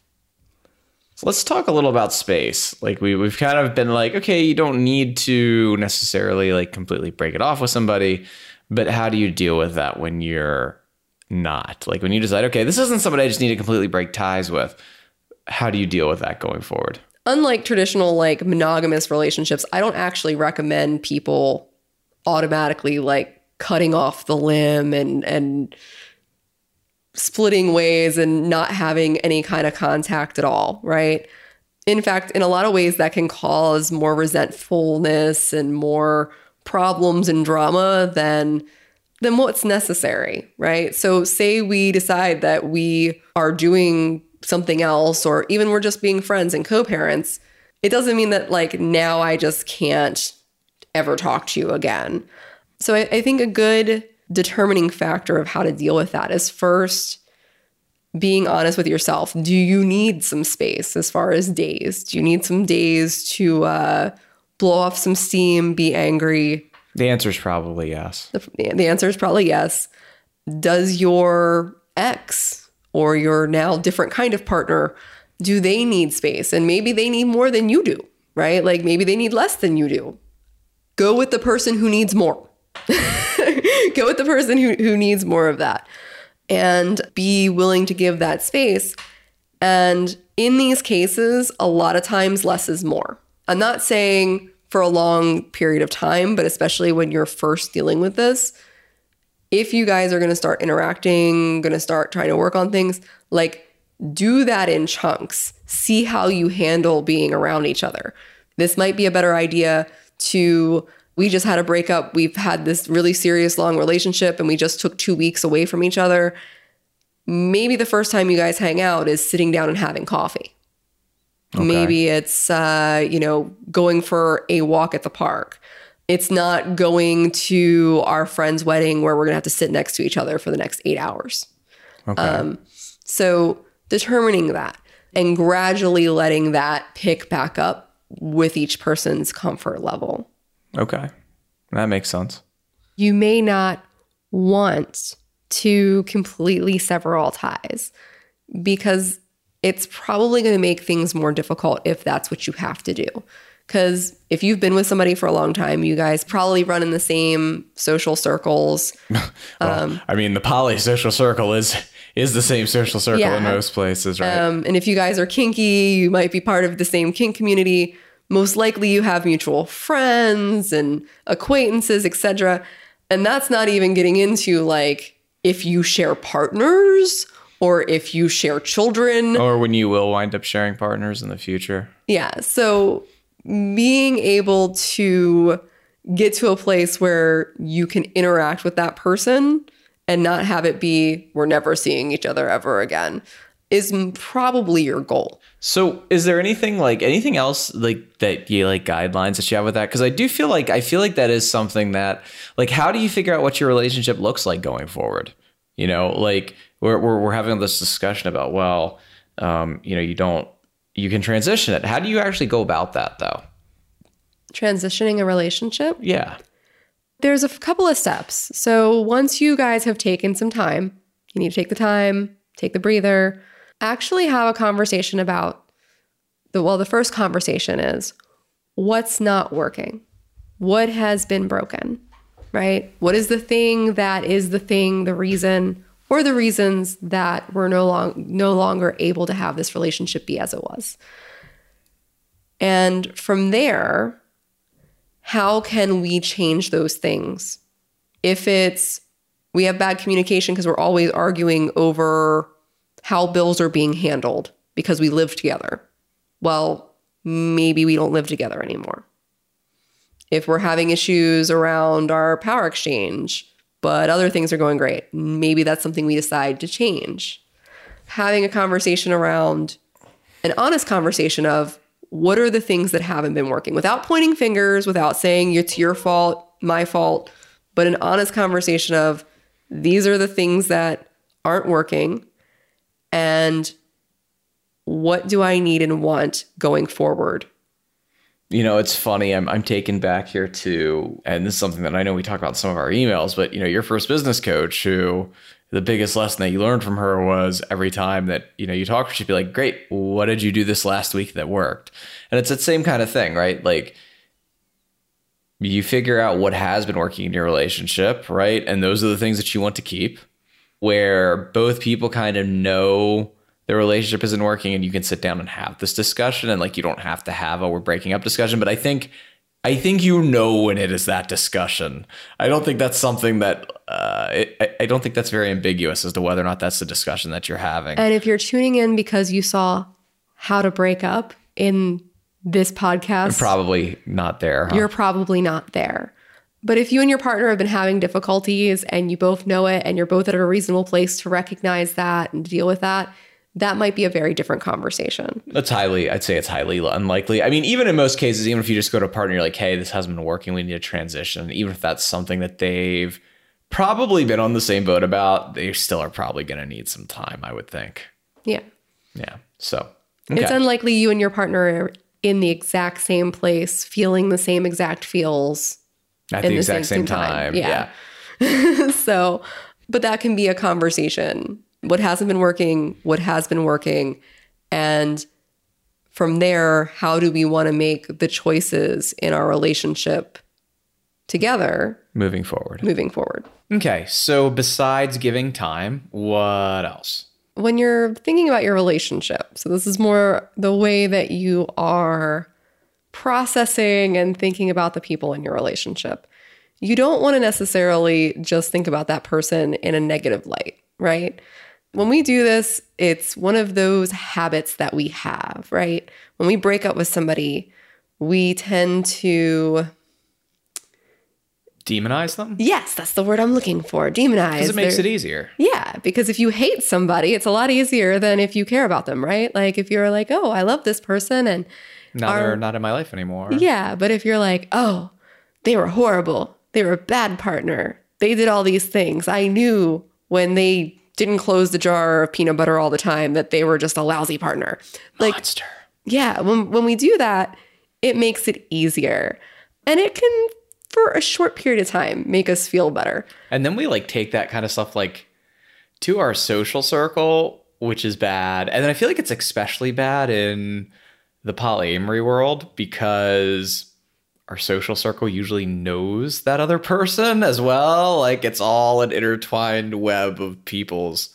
Yeah, absolutely. And actually, I have, I plan to talk about that a little bit more a little further in because that is a huge thing when you're talking about breaking up, uncoupling, whatever word we're using for this. That's something Undyading. undyading, untrupling, whatever the hell. what is the word we were using? I Was it oh, disengaging? no. we were we had it set so that way when I was talking about things, don't confuse us. Let's just keep going. So anyway, it makes it easier for us. And the thing is is that it can actually be really helpful for us if we're able to look at the positive things in our relationship because then we don't have to regret the time that we were in them. So, although it might give us that short term period of like, I feel better right now, when we talk to ourselves negatively about the relationships that we had and the time that we spent, we start to spiral into that, well, I wasted two years, I wasted four years on this person.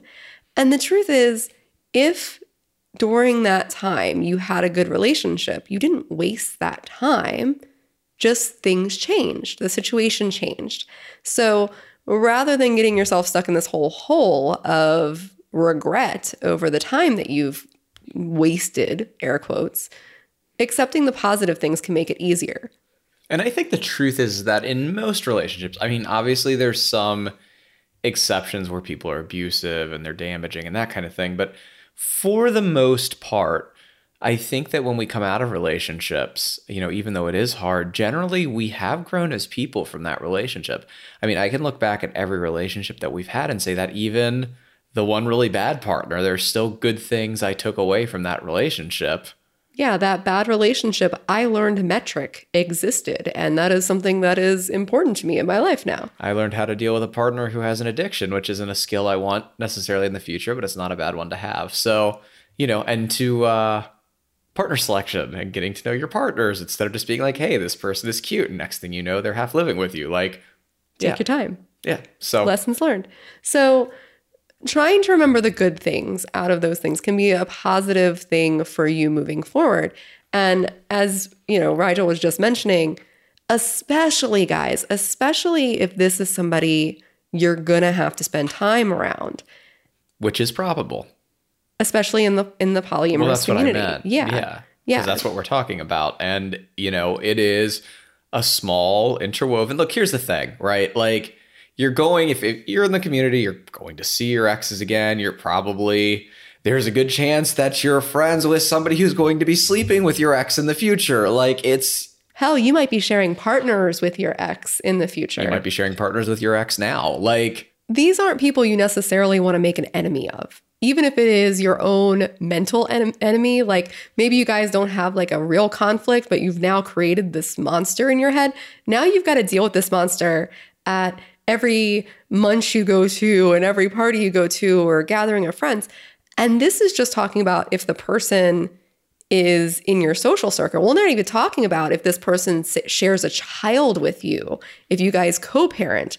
That can make that even more of a tender situation. So you want to get to a point where you don't hate your ex. So you want to remember those good things. You want to remember the positive things. One of the things that, you know, I have taken away from all of my partners is even if we couldn't be friends, and actually most of our partners we've been able to be friends with or are on some at kind least of civil. yeah.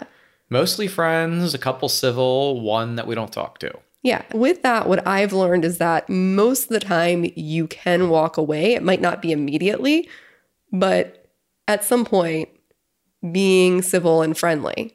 Um, so, yeah, remember the good things, celebrate the good things, don't regret the past. And here's the thing, guys. When we're dating somebody, right, it's because there's something about that person that we like. Usually there's a lot of things about that person that we like. Usually there's a lot of compatibility there. And, you know, that doesn't change. Those things don't change just because all of a sudden we're not dating this person anymore, right? And so you don't have to be friends with your exes, but usually exes can make good friends if you can get over the the hurt and I'm the pissed off person at you. yeah, like so guys, but just just remember that, right? Like just because you guys wound up moving in a different direction, okay? Unless they did something really fucked up to you. This is somebody who you had a lot of stuff that you liked about, a lot of stuff that you had in common with. And if you want to be friends, usually there's no good reason that you can't be. And as I said, exes make good friends a lot of times. Yeah, there's a lot of good potential stuff there. And the great thing about being polyamorous is that it is less likely that you're going to have partners who are like, why are you still friends with your ex partner? That's more something you see in the muggle world, right? Where it's like, oh, you can't be friends with your exes. Well, yes, you can. So um, just keep that in mind. The people that you are no longer with are still the people that you grew feelings for originally. All right. So I guess it's time to move into the things not to do. Okay, so the first one that I want to throw out there is a biggie. And this is one of those things, especially when we're hurt. Maybe we're the person who got broken up with and we're feeling a little burned, we're feeling a little angry.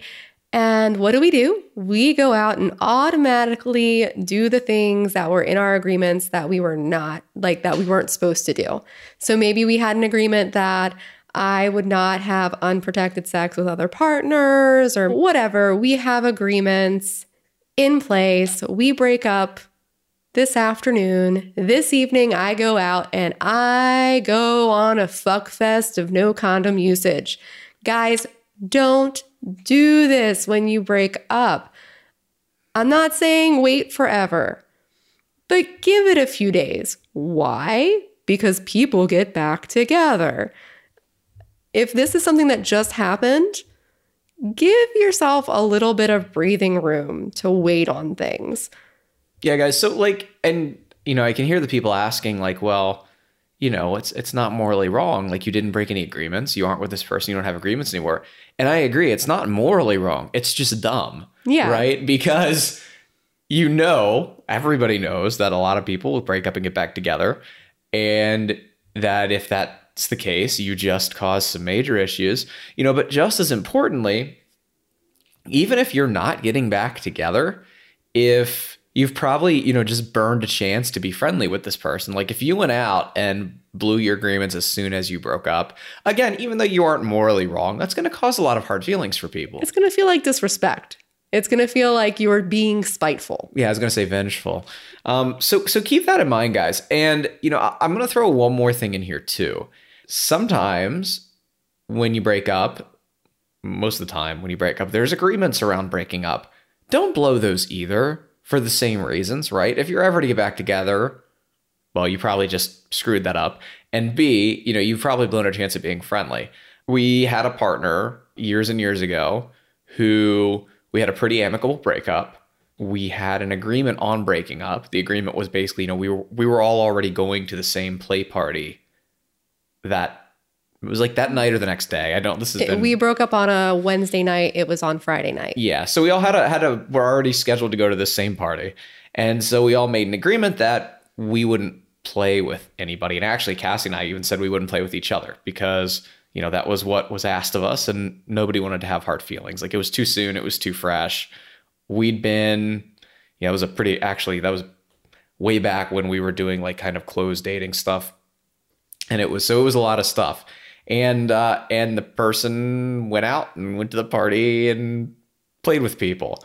And that caused a lot of hurt feelings. And even though we're friendly now it took a lot longer to get back to that point than it would have otherwise. So yeah guys keep any agreements that you make when you're breaking up 100% make sure you keep those. And agreements that you had when you were together you still probably wouldn't give it a couple days. That's just the smart thing to do All right. So aside for going out and breaking your your rules automatically, or it's not really breaking them, but going and, and doing those things. The other thing you don't want to do is go run your mouth about your ex. You know, like that is one thing that a lot of us do when we're hurt. We go out and we talk shit. We run our mouths and talk about how bad the person is.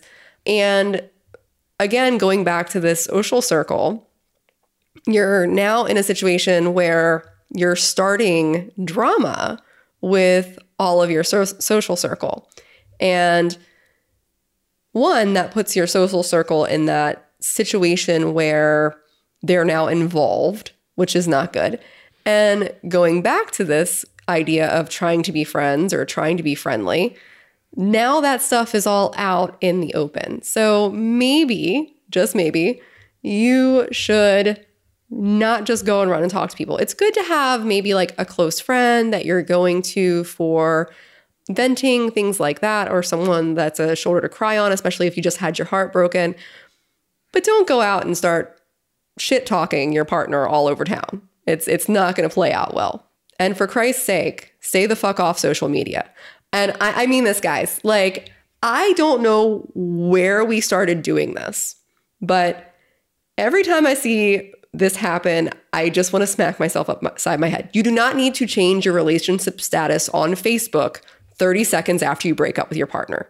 You do not need to get on Facebook and type up a post that's See, Oh I wasn't even thinking and- the relationship status thing. Yeah, people do that. Like literally like I have to go on Facebook, change my relationship status, and then post because my relationship status pings at the top of everything and go on and then explain why my relationship status on Facebook has changed. Which is probably at that point going to be a pissed off and one sided post. Perspective, yes. Yeah. So don't do that. Stay the fuck off social media for a little while. And guys, you don't, I don't know if this is everybody, but you have people like me who despise that kind of drama on social media and like would probably not seriously consider being friendly with you after that. Like, you know, like I was raised to be kind of like, you know, like family problems are kept kind of in house.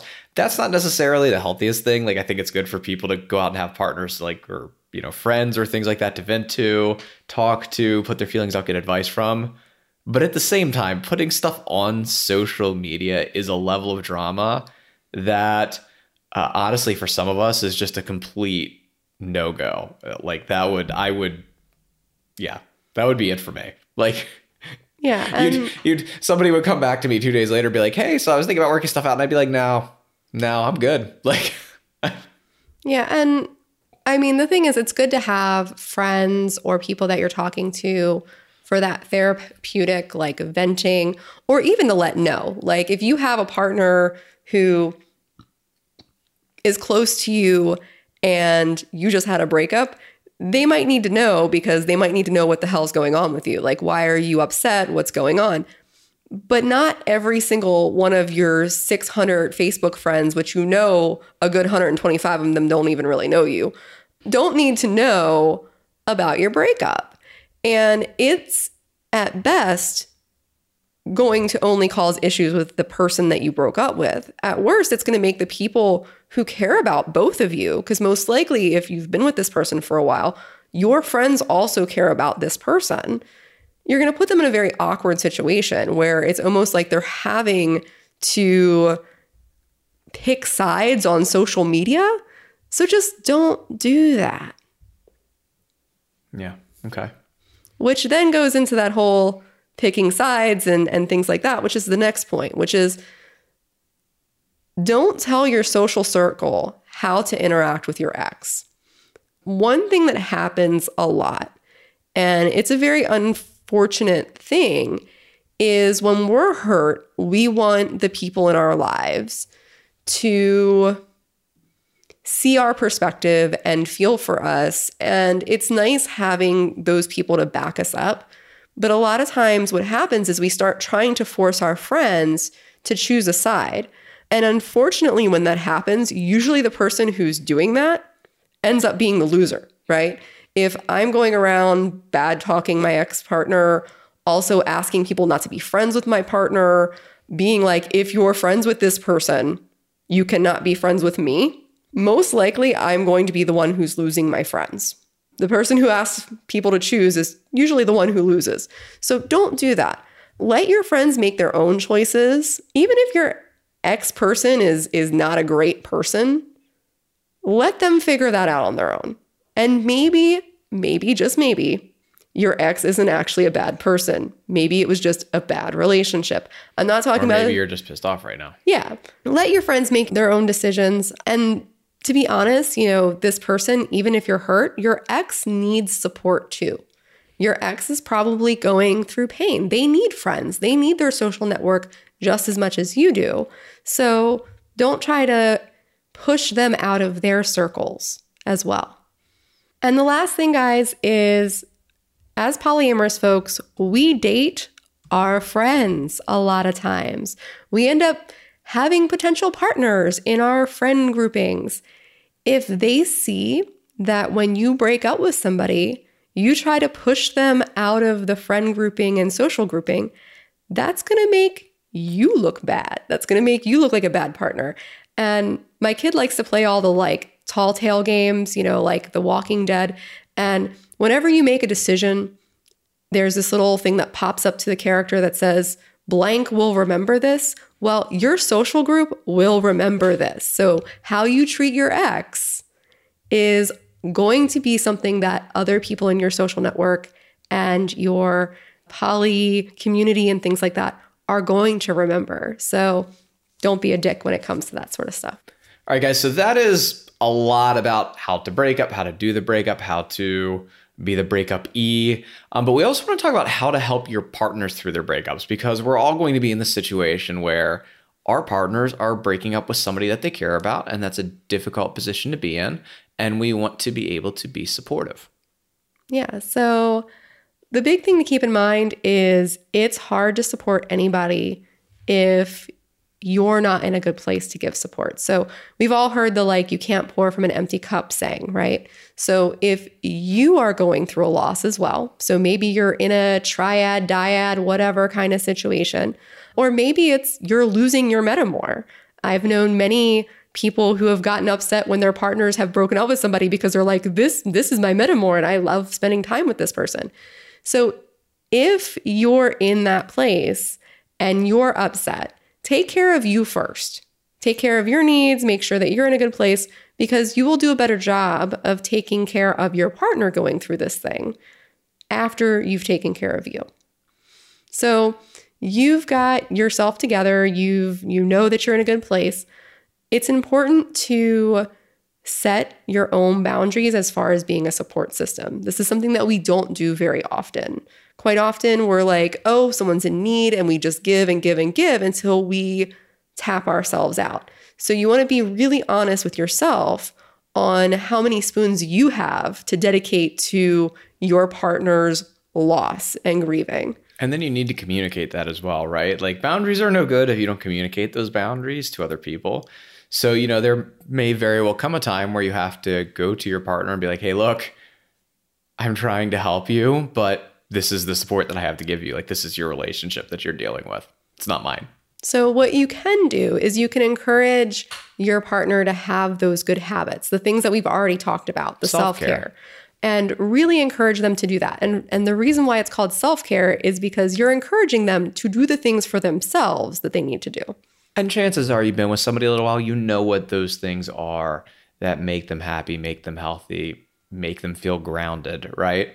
And sometimes, especially when we're uh, in a funk, you know, we've been broken up with, we have things going on, it can be really hard to motivate ourselves to do those things.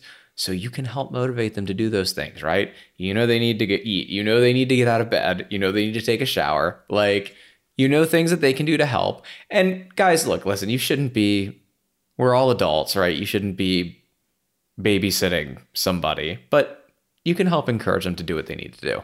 Absolutely. And if you're noticing that your partner is not getting themselves going because they're feeling lousy, I suggest that you tell them to do a fear love gut check. And this is something that uh, Rachel Kratz wrote about. And I really like this approach. What it is is when you're making a choice and you're f- and you have fear what you're doing is is you're going to be making a choice based out of love versus fear. Like I love doing this thing, this thing would be self-love versus I'm scared to do it.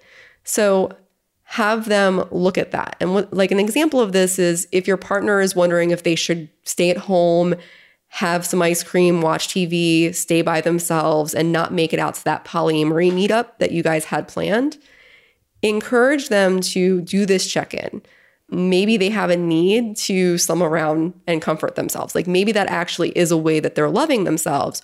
Or maybe it is when they check in, them hiding away and staying home because they think they're going to be lame because they just broke up. Or they are scared that they might have to explain that they just went through a breakup or things like that. That they're not going out and doing the things because they're fearing what that might be versus stepping up and doing the thing that would actually be loving themselves and taking care of themselves.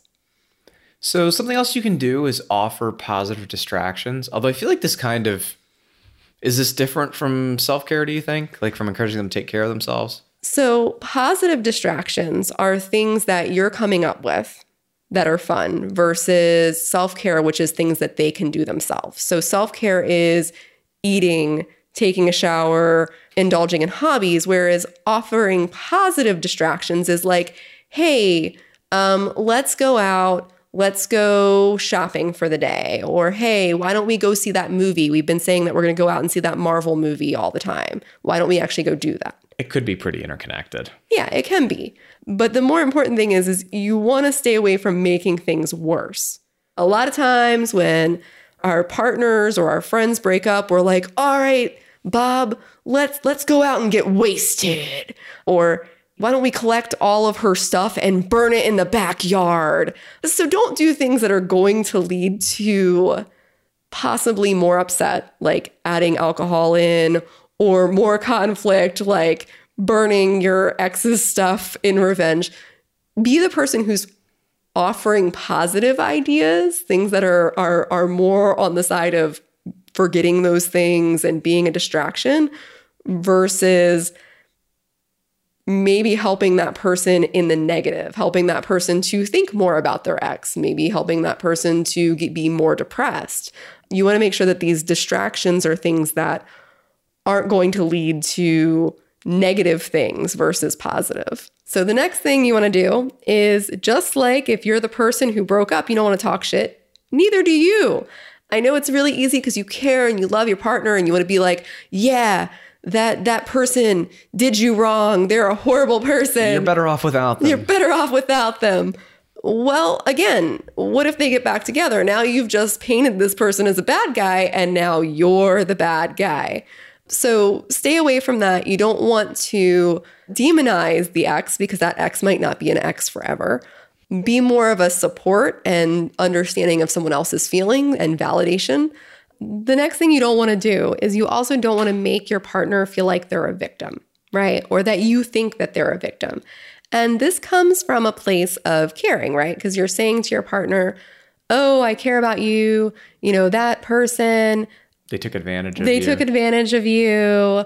How dare they? That sort of thing. And when you do that, that can also make your partner feel like, well, you're belittling me. Like you're belittling my choices. Whether it's saying things like, you never should have been with that person. They were a bad person from the beginning. Now you're almost saying that their choices of that partner was a mistake versus, you know, being comforting and saying, oh, this is, you know, a shame that you guys broke up. I know that you hurt. Now you're almost blaming them for being with this person. So stay away from that. That can get really touchy and can often go in a way of now your partner's angry with you. You want to do the encouraging and the being there and being support. But you also want to make sure that you're not giving help that isn't asked for. It's really easy, especially with our partners, because we love them and we care about them. We want to hop in and be the savior, right? We want to be the hero. We want to take care of that person. But don't assume that you need to be the person to fix that. Some people need to just go off in their room, have some ice cream, and cry by themselves. And you're not necessarily the person to determine what that person needs. That person is. No, so some people like to process their stuff alone. I'm raising my hand here. Like, yeah. So, you know, back off. You can ask, ask what they really want, what they're okay with, if they really want your help. And don't take offense if the answer is no. Be okay with that. It can be really difficult to step off when we care about somebody, but sometimes the best thing we can do is let them have their time to grieve, let them have their time to process, and in the way that they need. Something else that you may want to do is acknowledge that if you had a role in that breakup, that there might be some feelings that your partner has about that. So maybe the issues in your relationship caused it blow up in the other relationship that they had or challenges there.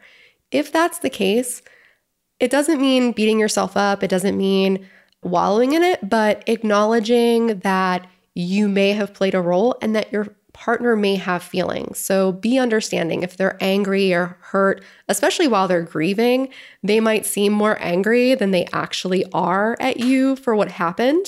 Um, but during that time, give a little generosity, a little understanding for if they have feelings about something that may you may have done or could have added to like you weren't necessarily the reason for the breakup but maybe you were a small piece of a very large explosion acknowledge that try to be a little forgiving in that area and be patient with it when that happens I think the last thing is to know when you're not the right person to be offering support. oh yeah so there's a couple of things I think I think an easy one is, you know, we're not always I can, I can give two examples. Number one, if this was a group relationship, you may be so emotionally bleh yourself that you just don't have the spoons to give to offer support. Like you might be dealing with your own shit. I think that would be one. Another one that I can think of pretty easily is if you really didn't like the other person and like you're you're having trouble doing that thing where you're not being snarky, you're not talking shit, and you're not like they're shit bag, you're better off without them kind of a thing, you're probably not the right person. What are some others? Uh, the last one that I was going to say is if you're still in a relationship with that other person. Oh. Oh, yeah. No, so I'd, I'd say that's not a maybe. That's a definitely. we actually had a couple who came through our course and they were originally a triad and one of the dyads broke up and the other one was still in a relationship with that person. And that person trying to comfort their spouse who is no longer in a relationship with this person did not go well because, of course, the spouse that had broken up with the partner was in that, you know, they're a bad person, I'm angry, I'm upset. And the other partner was talking that person up and was kind of like, well, they're really not a bad person. It's and really probably your fault, honestly. Like, I, I'm not saying that's actually what happened, but I can see. Yeah. So it just spirals. So maybe if you're still in that relationship with that other person, Not maybe. well, no, maybe you can offer some support in, you know, okay, you feel upset, I'm giving you your space, that sort of thing, but you're probably not the person to comfort. You might be able to give some kind of support, but you're probably not going to be the comfort person or the venting person or the person that your partner can come to and, and talk to and vent about. I think you also like just need to realize when you're out of spoons, right? Like, and we all we all know that point, and trying to work past that isn't a great thing. Like, your partner has other people they can lean on for help. They have friends, they have family, right? They have maybe other partners. You need to know when you don't have the spoons anymore, and you need to communicate that effectively to your partner.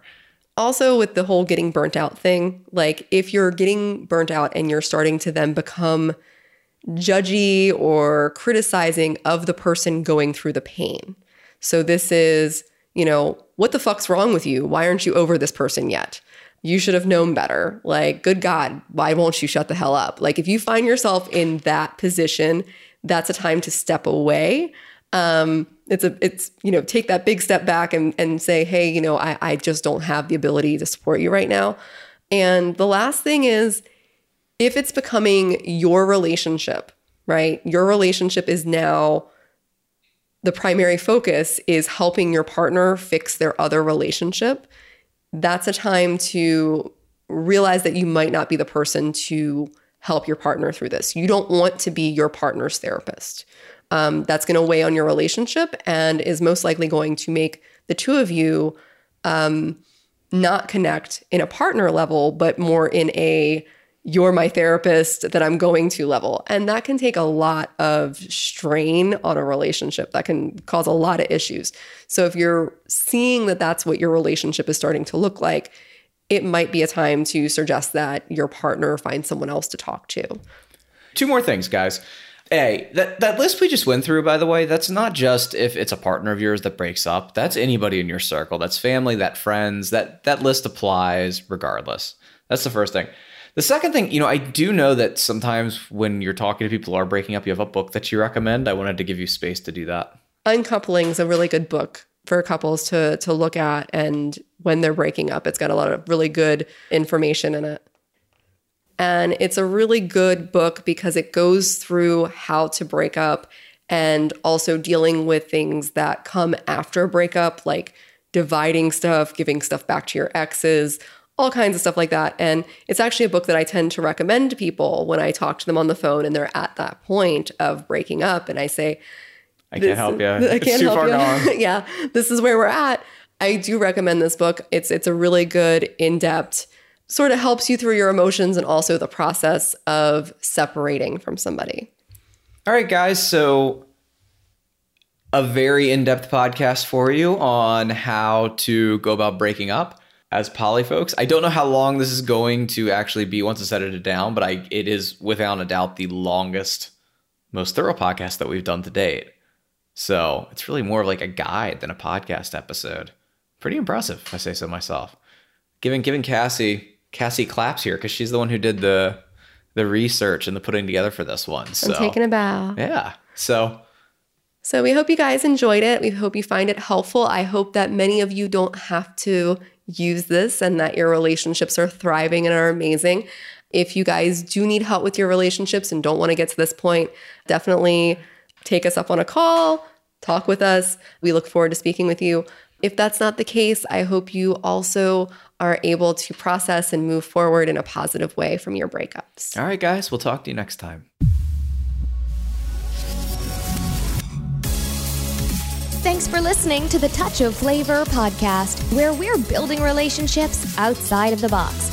Got a question about kink, power exchange, or open relationships that you've been holding on to for years? This is the place to ask it. Submit your question at a touchofflavor.com slash ask. or leave us a voicemail at 833 Ask TOF 1.